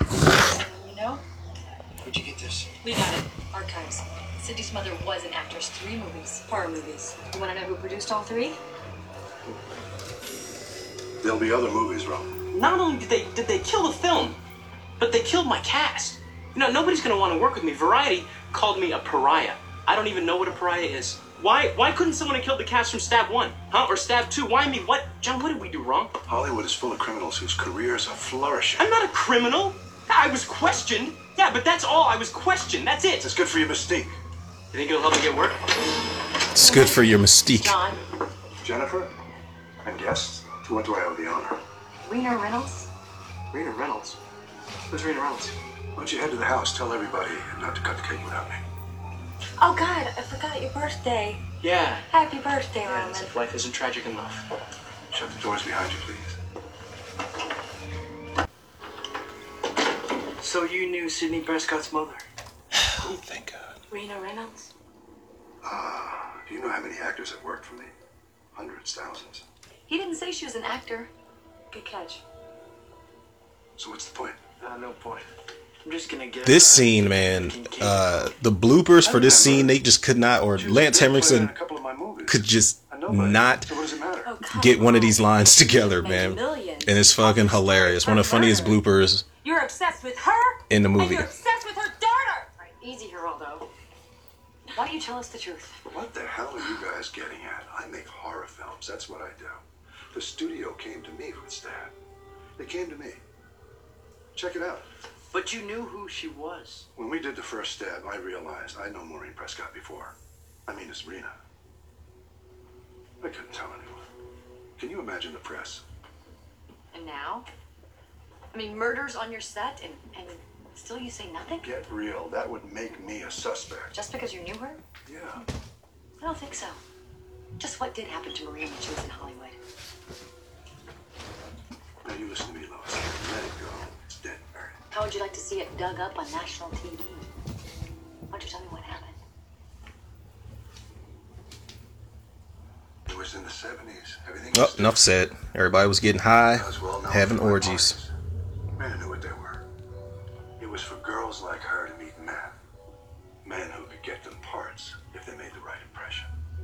Nothing happened to her that she didn't invite in one way or another, no matter what she said afterwards. Are you saying she... I'm saying things got out of hand. Maybe they did take advantage of her. You know, maybe the sad truth is, this is not the city for innocence. No charges were brought. And the bottom line is, Rena Reynolds wouldn't play by the rules. You want to get ahead in Hollywood? You gotta play the game. Or go home. Hence why I will stay as independent as I possibly can as far as what I want to do with film. You mean like movie trilogies?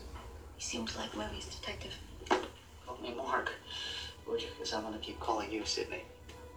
I'll call you Mark when you catch the killer, detective. Fair enough. All I know about movie trilogies is that in the third one, all bets are off. I think it would have been too obvious to make Patrick Dempsey the killer in this movie because he's just. I, I keep trying to avoid using the word sinister, but there's just something semi sinister about his portrayal as Detective Kincaid, man. I don't know what it is. I don't know if it's his facial expressions or what, but Excuse me? I'm a homicide detective, remember? And you see what I see day in and day out, the violence that people do to each other, you get haunted. I think you know about that? What do you mean?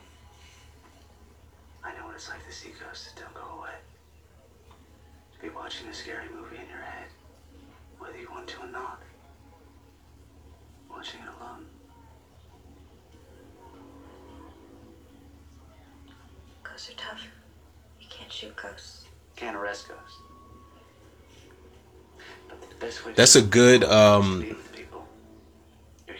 You know, a cop moment for. Kincaid right there when she's she's just straight to the point like you can't shoot ghosts. She wants to kill this motherfucker, and he says you can't arrest ghosts. You know, he kind of corrects her, and he would much rather arrest who's doing this th- these killings than than kill them. So it's a good it's a good uh character arc for Kincaid.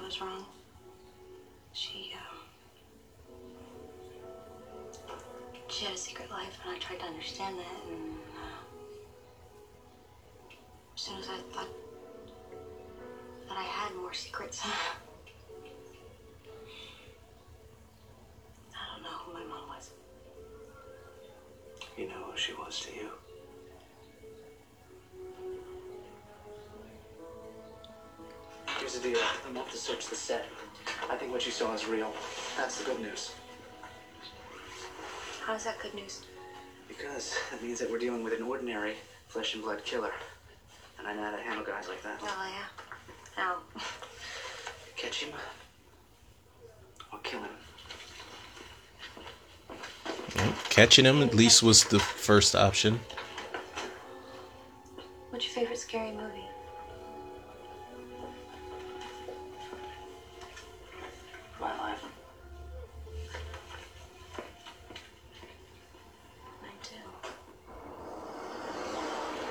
That was a good scene though, because they seem to have a lot more in common than they than they think. It's gotta be involved somehow. But I am glad that they didn't force like a romantic thing with them because he's a lot older than than uh Sidney, so it would have been really strange. My gal would suspect everybody. My gal would mark. Shut up! Riley here. Dewey, it's Sidney. Hey, Sid. I'm with Gail. We're on our way to see you. No, listen, I'm not at the station. John Milton called me and said he had something to tell me, something about my mom. I'm going to meet him at his house. Wait, Sid. I'm not so sure that's a good it's idea. It's okay. No. Kincaid's with me. I've got official big time LAPD protection. but I'd feel better if you were there. We're on our way, but still, Sid. Thanks. What? Looks like we're going to that party after all.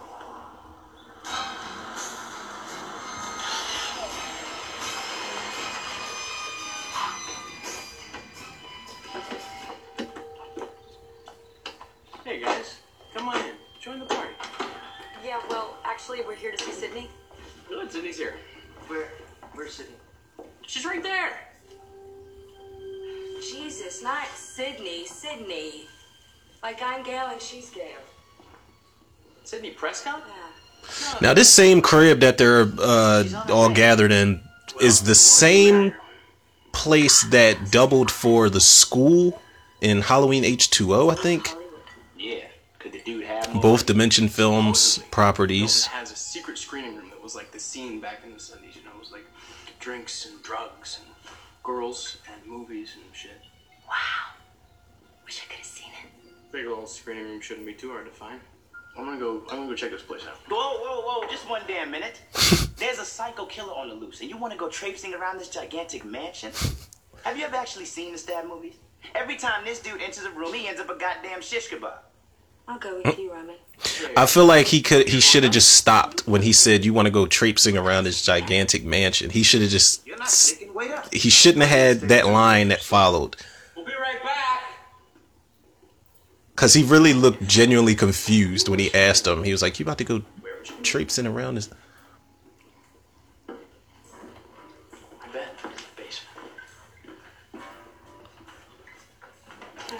Now the fact that Roman is again, spoiler alert, the killer in this movie, the the fact that he's acting drunk is just so Oh god. I'm just not buying it.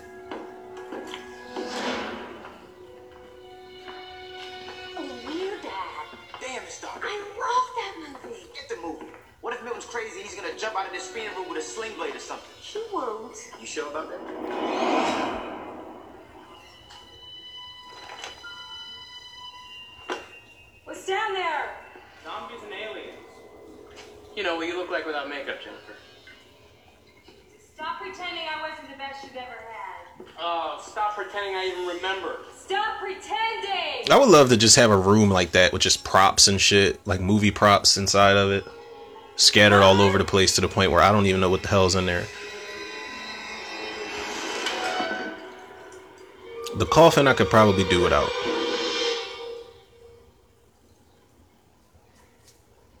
Roman?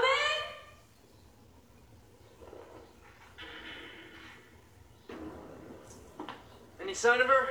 No. This is so strange. Sure is. Do, do you have caller ID on your cell phone? Yeah. Use it and, and press send.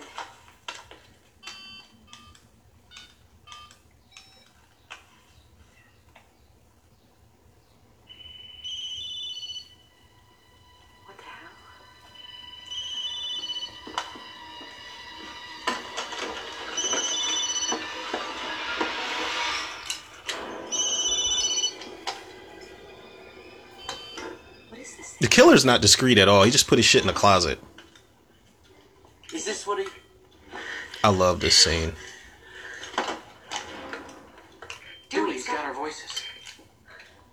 That little voice changer, man. When I say I used to scowl every magic shop in, you know, Philly, Wildwood, anywhere they had those magic shops where they sell like whoopee cushions and voice changers and shit like that. I wish I could have found that one in particular.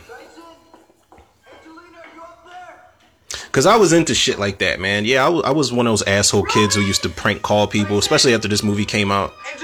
But I would have like the Talkboy phone and shit like that. Does anybody remember that shit? The Talkboy phone where it had like different switches. You could have a high pitched voice, a really low pitched voice. Looks like Stab 3's back in production. It will let you know when somebody else picked up the phone in another room. It will let you know when they hung up.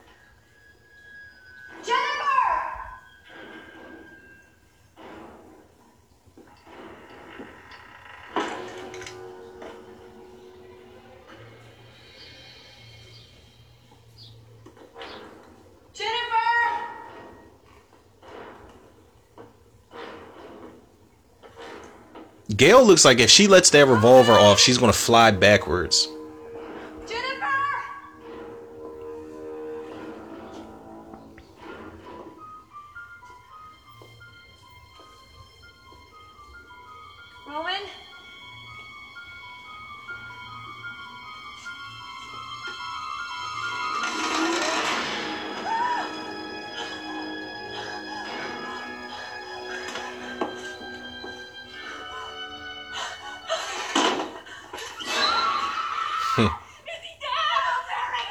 Now, what the hell did he do for him to stop his pulse?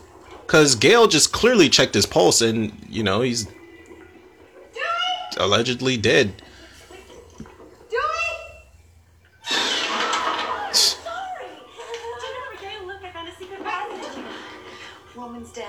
She's probably drunk as hell talking about secret passages. But I like that she gets the fuck out of Dodge right here.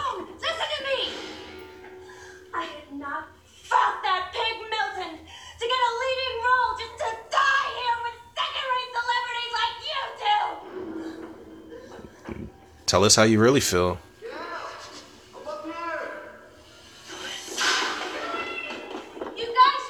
I love this shot. How she just walks into Ghostface.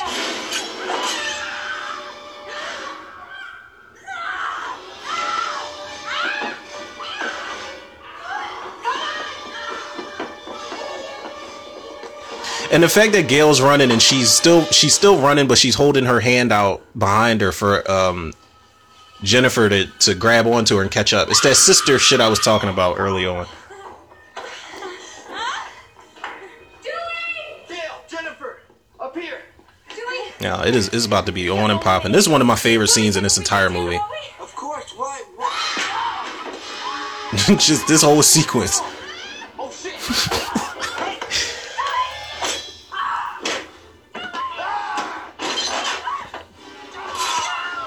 It's it's so much going on, man. Ghostface is he's fucking shit up though, to say the least.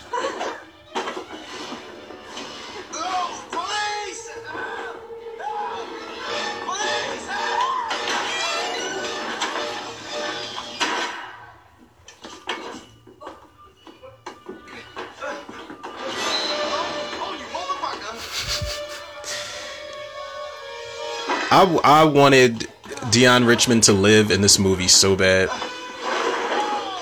To the point where even after he died, I was making excuses that he wasn't dead, he was still alive.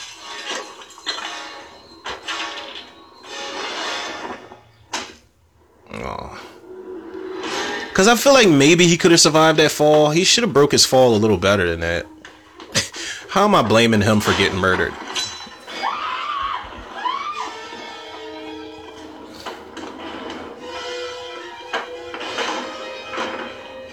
And I love that it's a quick shot down. Ghostface is further down the hallway, but you see him do that signature wipe the blood off of the knife thing. But they don't even really focus in on it the way they sh- they usually do. But I love that um, Ghostface did that.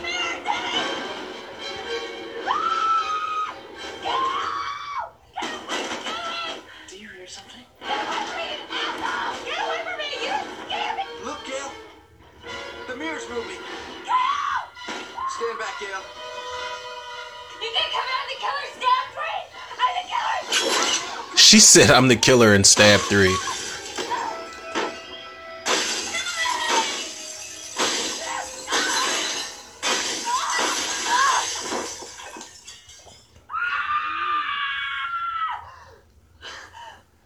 Now, for the longest, I thought Dewey shot her, but Ghostface, you know, he stabbed her in the back and then he stabbed her in the stomach and she died. when she fell through the mirror.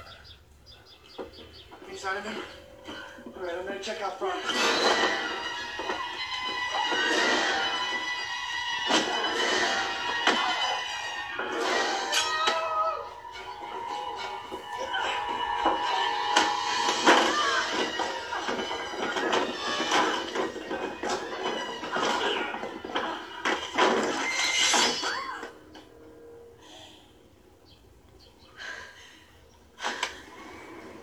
Now that is risky business. Like if somebody's if somebody grabbed a hold of you to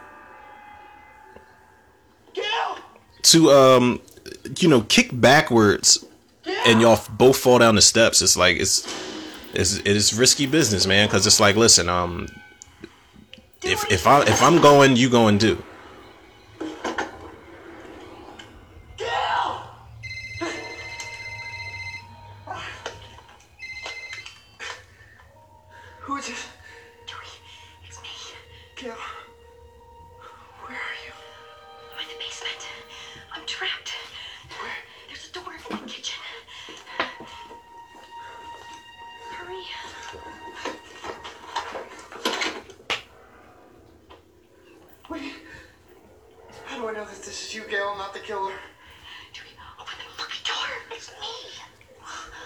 She sound like a cartoon character. Killer would say?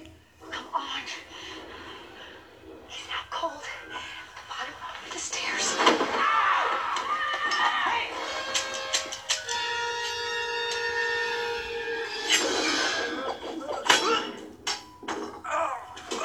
Now that is the moment. Um, when I saw that in the trailer, that knife flying towards d- that angle.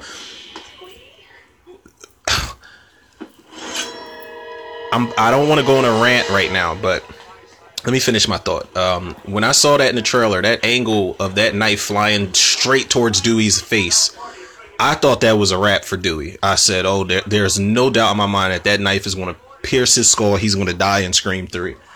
And what a way to go out! But the handle hits him in the in the forehead, and he falls down the steps. I, the the Scream series really has a way of playing it safe with these characters, man. And one of them should at least died at the end of this movie.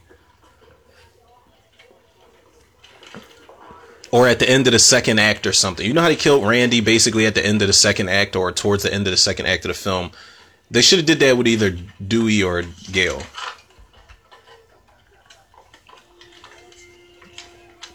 You know what though, man? I'm I'm gonna be completely honest with y'all.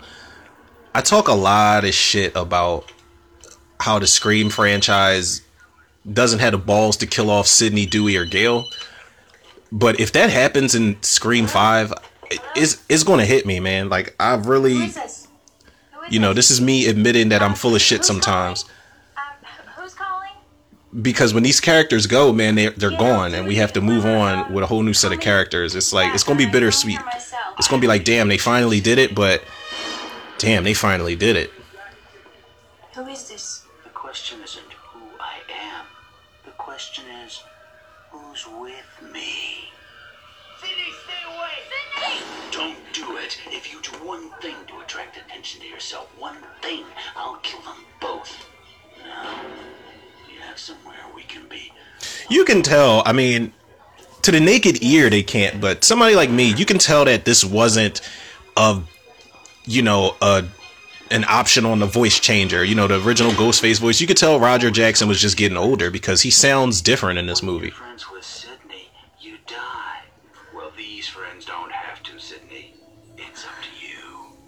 How do I know their voices are? Are real? How do you know you're not hearing things? How do you know I'm not someone in your head? Somewhere you know. Don't come here, Sidney! Or do you? You're dead. I don't want them. I want you. It's simple. You show yourself they survive. You run, they die. Don't you want to know, Sidney? Who killed her? Don't you want to know who killed your mother? Yeah, it's time to go out. Uh, Wallace is still Where?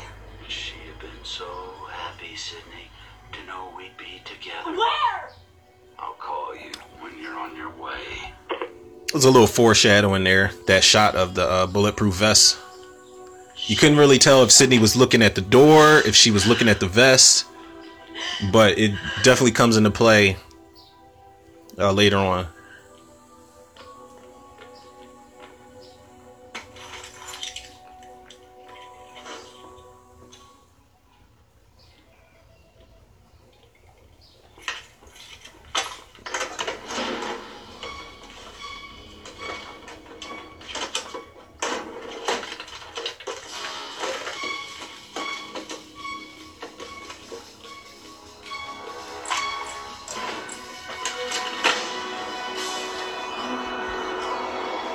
She had the right idea. Going over there strapped.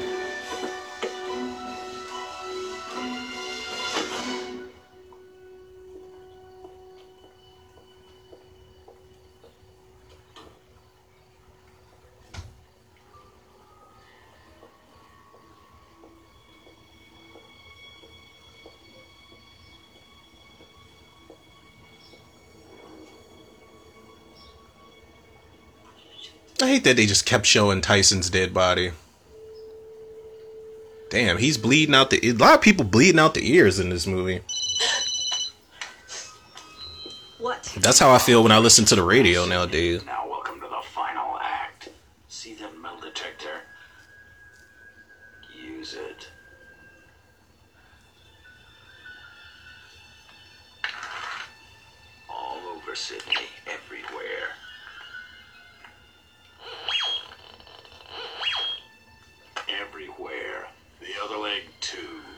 was Ghostface? Did he have fucking like surveillance cameras near the pool outside the crib?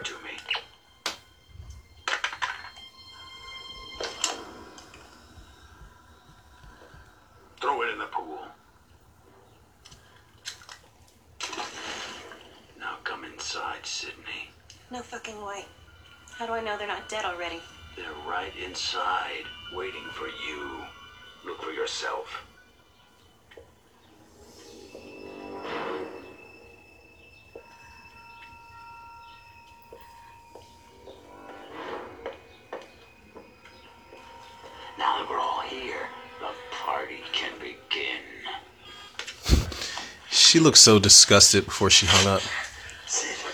And why do people in movies just tear duct tape off of people's mouths like that? Like Dewey's mustache should be attached to that fucking tape.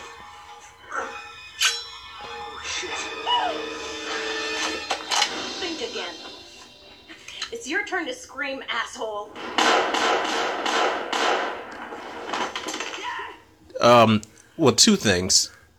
First of all, the two movies ain't taught you shit that you don't go for the head. Second of all, you gave them all body shots, and looks like you shot a pillow like with feathers flew out of that shit. So you should have known you didn't hit, you know, flesh. Be careful. That's cool. Sidney's still learning as these movies go along.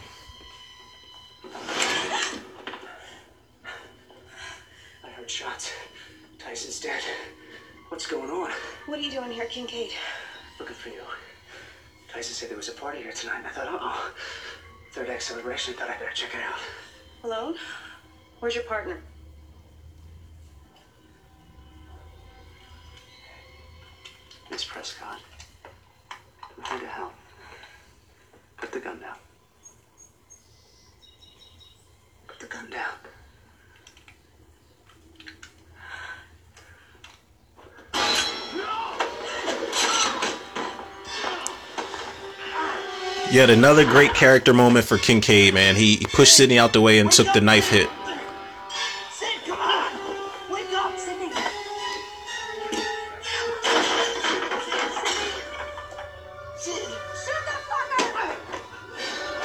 There you go.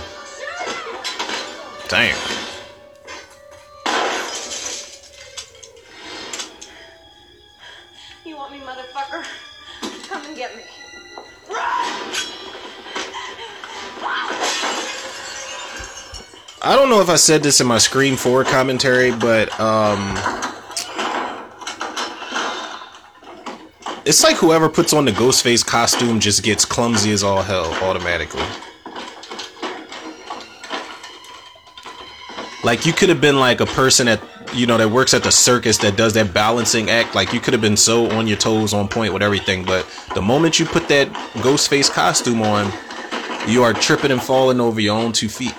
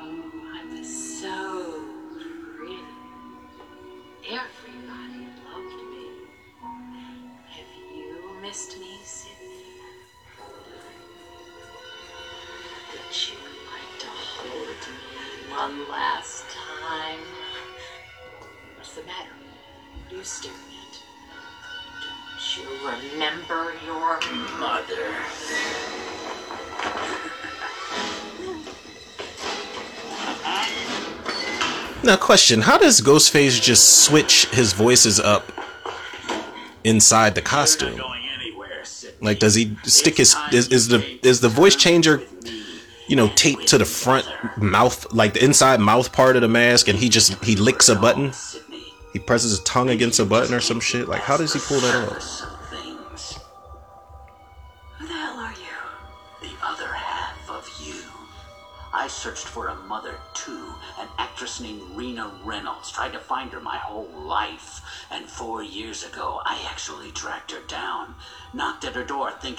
Thinking she'd welcome me with open arms, but she had a new life and a new name Maureen Prescott. You were the only child she claimed, Sidney. She shut me out in the cold forever. Her own son. Roman. And I hate that he fixed his hair. And brother. She slammed the door in my face, and She said I was Rina's child and Rina was dead. It struck me. What a good idea. So I watched her. I made a little home movie, a little little family film.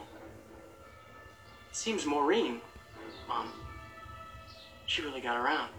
I mean, cotton was one thing. Everybody knew about that. But Billy's father?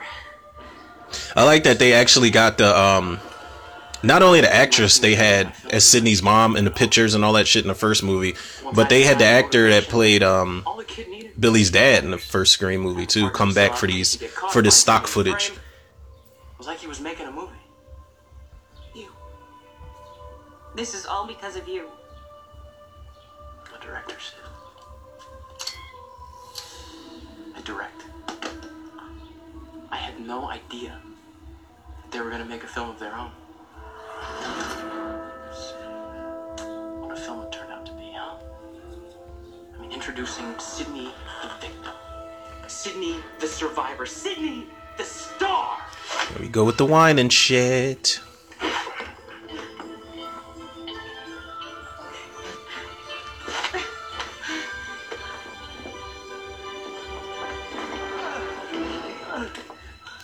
Damn, that is a nasty bump Kincaid has on his cheek.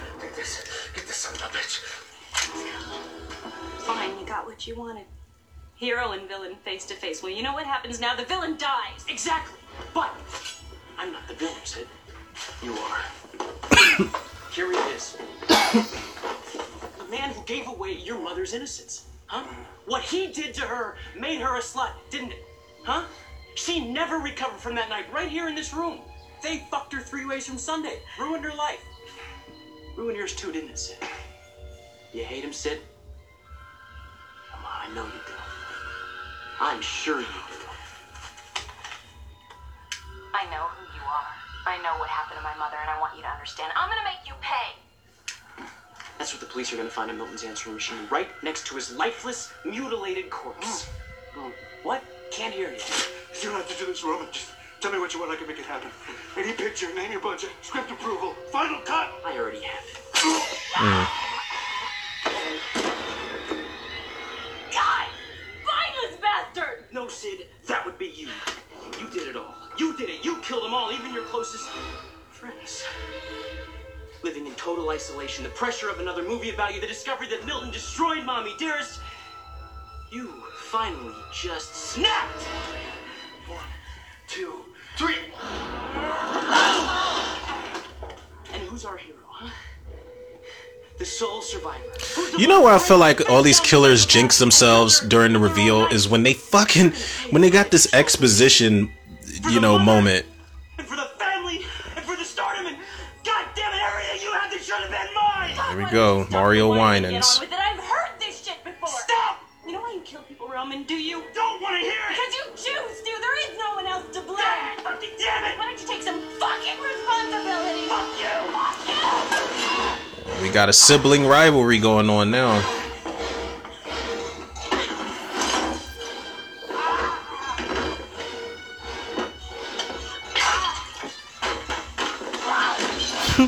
they are really fucking each other up.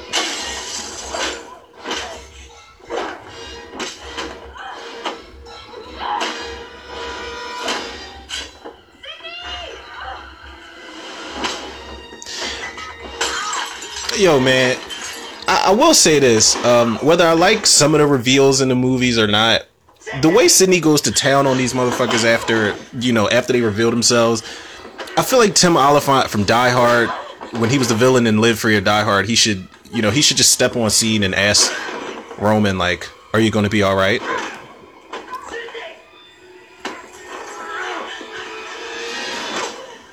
If anybody doesn't know what I'm talking about, which they probably don't, um, there's a scene in in Die Hard 4 where John McClane's daughter punches this the goon that's you know bringing her in the room. He she punches him in the face and then he slaps her because he's kind of stunned. It caught him off guard. And Tim Olyphant looks up at the goon and he's like, "Are you gonna be all right?"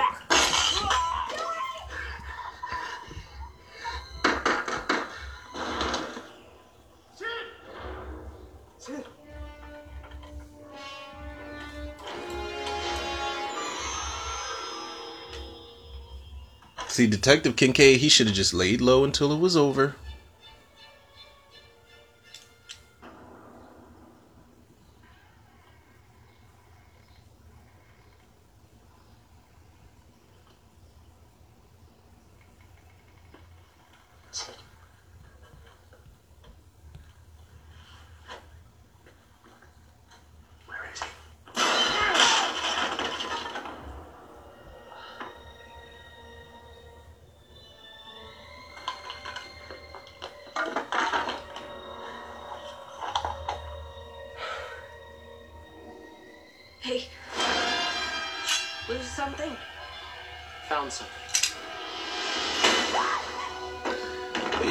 It, does bother me that Kincaid. I know he gave his gun to Dewey, but he came in with that little ass noisy cricket.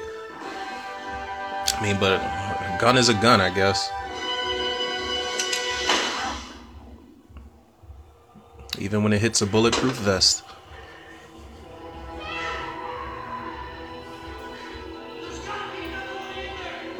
And that's how you could tell the killers are full of shit, man. Because like, why wouldn't he just shoot Sidney in the face?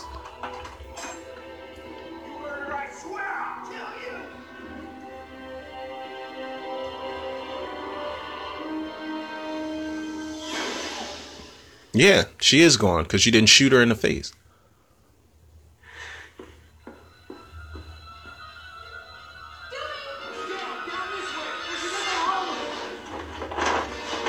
He should know how resourceful she is as his sister.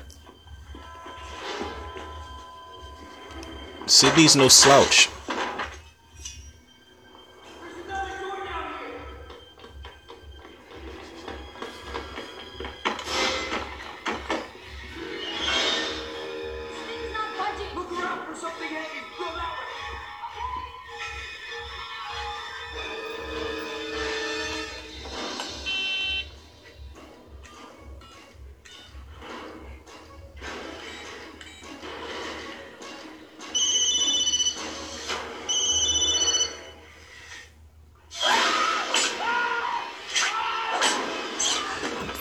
That was a that was a pretty realistic reaction to him getting stabbed in the back like that.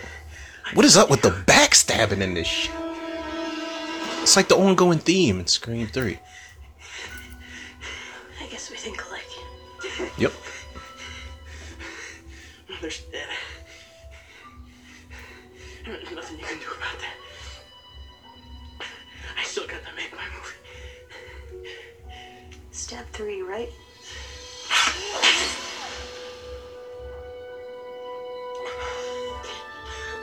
You know, it'd be crazy if he still had that vest on.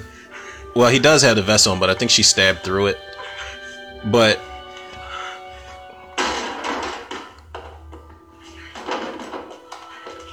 you know, if she tried to stab him and the knife bent or it broke or something, It was Roman? he's like, "No, I just wear this costume in my spare time." It's really strange that I mean, I guess you had to have that moment because you found out they were brother and sister, but it's really strange that she, you know they held hands before he quote unquote died.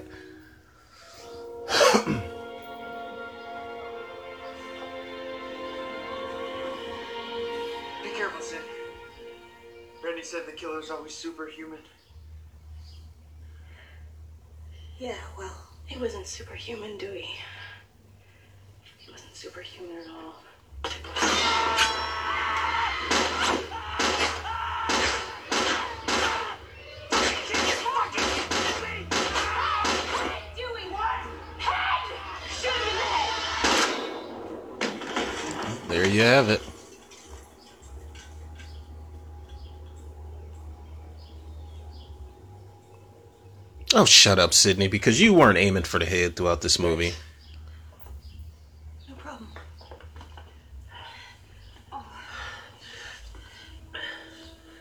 Now, see, when I first saw this, I always wanted, you know, when Detective Kincaid got up and you see that he survived with the three OG members, um, I always, I still wanted Deon Richmond's character to just walk in the room like, hey, I'm okay. I was only bleeding out the ears.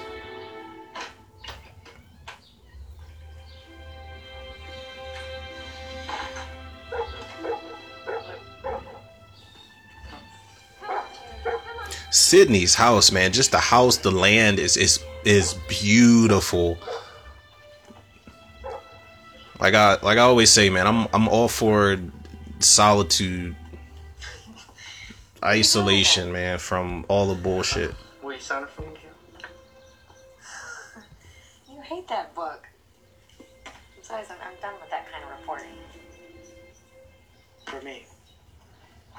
Will you sign up for me? You're a nut.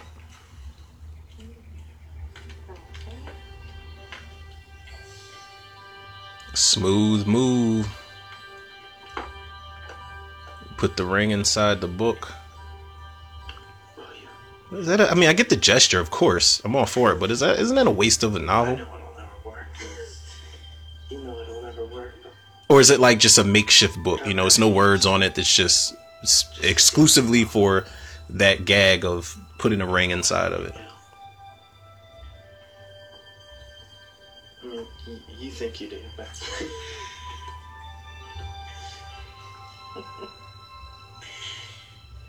It's such a shame that uh, Courteney Cox and David Arquette aren't married anymore because I I like the the whole odd couple thing and the fact that they met on the set of Scream One and sparks kind of flew. You know, when Scream Two came around, they were already dating. I think when Scream when this movie came out, they were already married.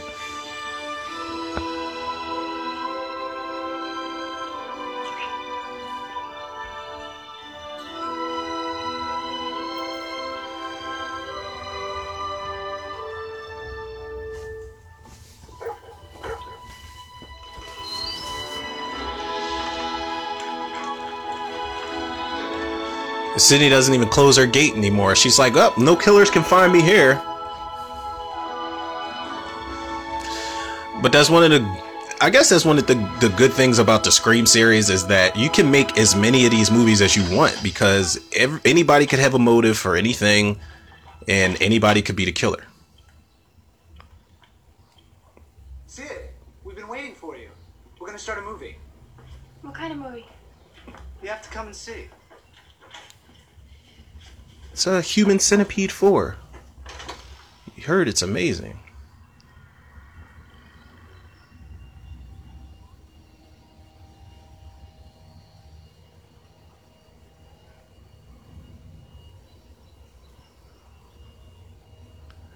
Yeah, I don't know about all that. Just leaving the door wide open. I was about to say we are not in Haddonfield, Illinois, but we we see what happens in Haddonfield, Illinois when people leave their doors and shit unlocked. But we did it, MFers. We did it. Um as far as a Scream movie goes and what this movie gave me, uh expectation wise, this is a nine for me. The only reason it's not a 10 is because the I kind of called it when Roman's body, when they found him, when I first saw this movie, I knew he was a killer. I'm like, he's not dead. Um, and I wanted Deon Richmond's character Tyson to live throughout the film. That those are the only things that keep it from a 10. Other than that, this shit delivered, man. Like I said, my favorite entry, not entry, but favorite sequel in the series. It would be this, and then Scream 2 comes after, then Scream 4. But the original is always it will always reign supreme, man. But I really can't wait to see what they do with the next movie because you know whether people had their favorite sequels or not in this franchise, there is a lot of fun to be had. It's a lot of scares, a lot of fun, a lot of laughs. It uh it, it works, man. Everything that they throw at the wall sticks with these with these uh screen movies for the most part. And rest in peace, shout out to Wes Craven, man. I really wish he was around to you know to see that people still love this property.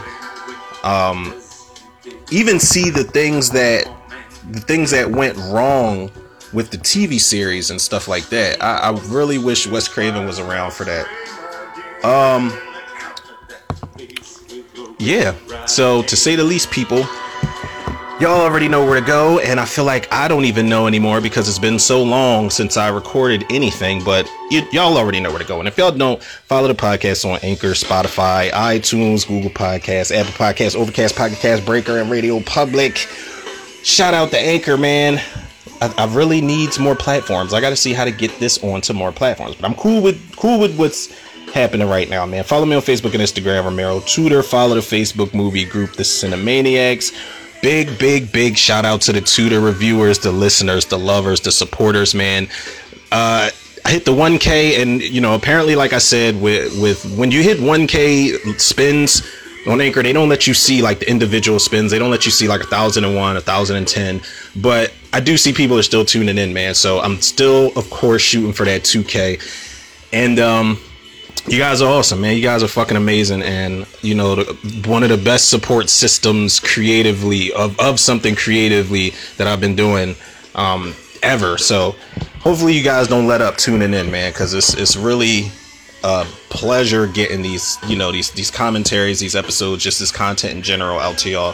So um, definitely appreciate the love and support, man. I'll show the love and support right back to y'all people. So with that being said.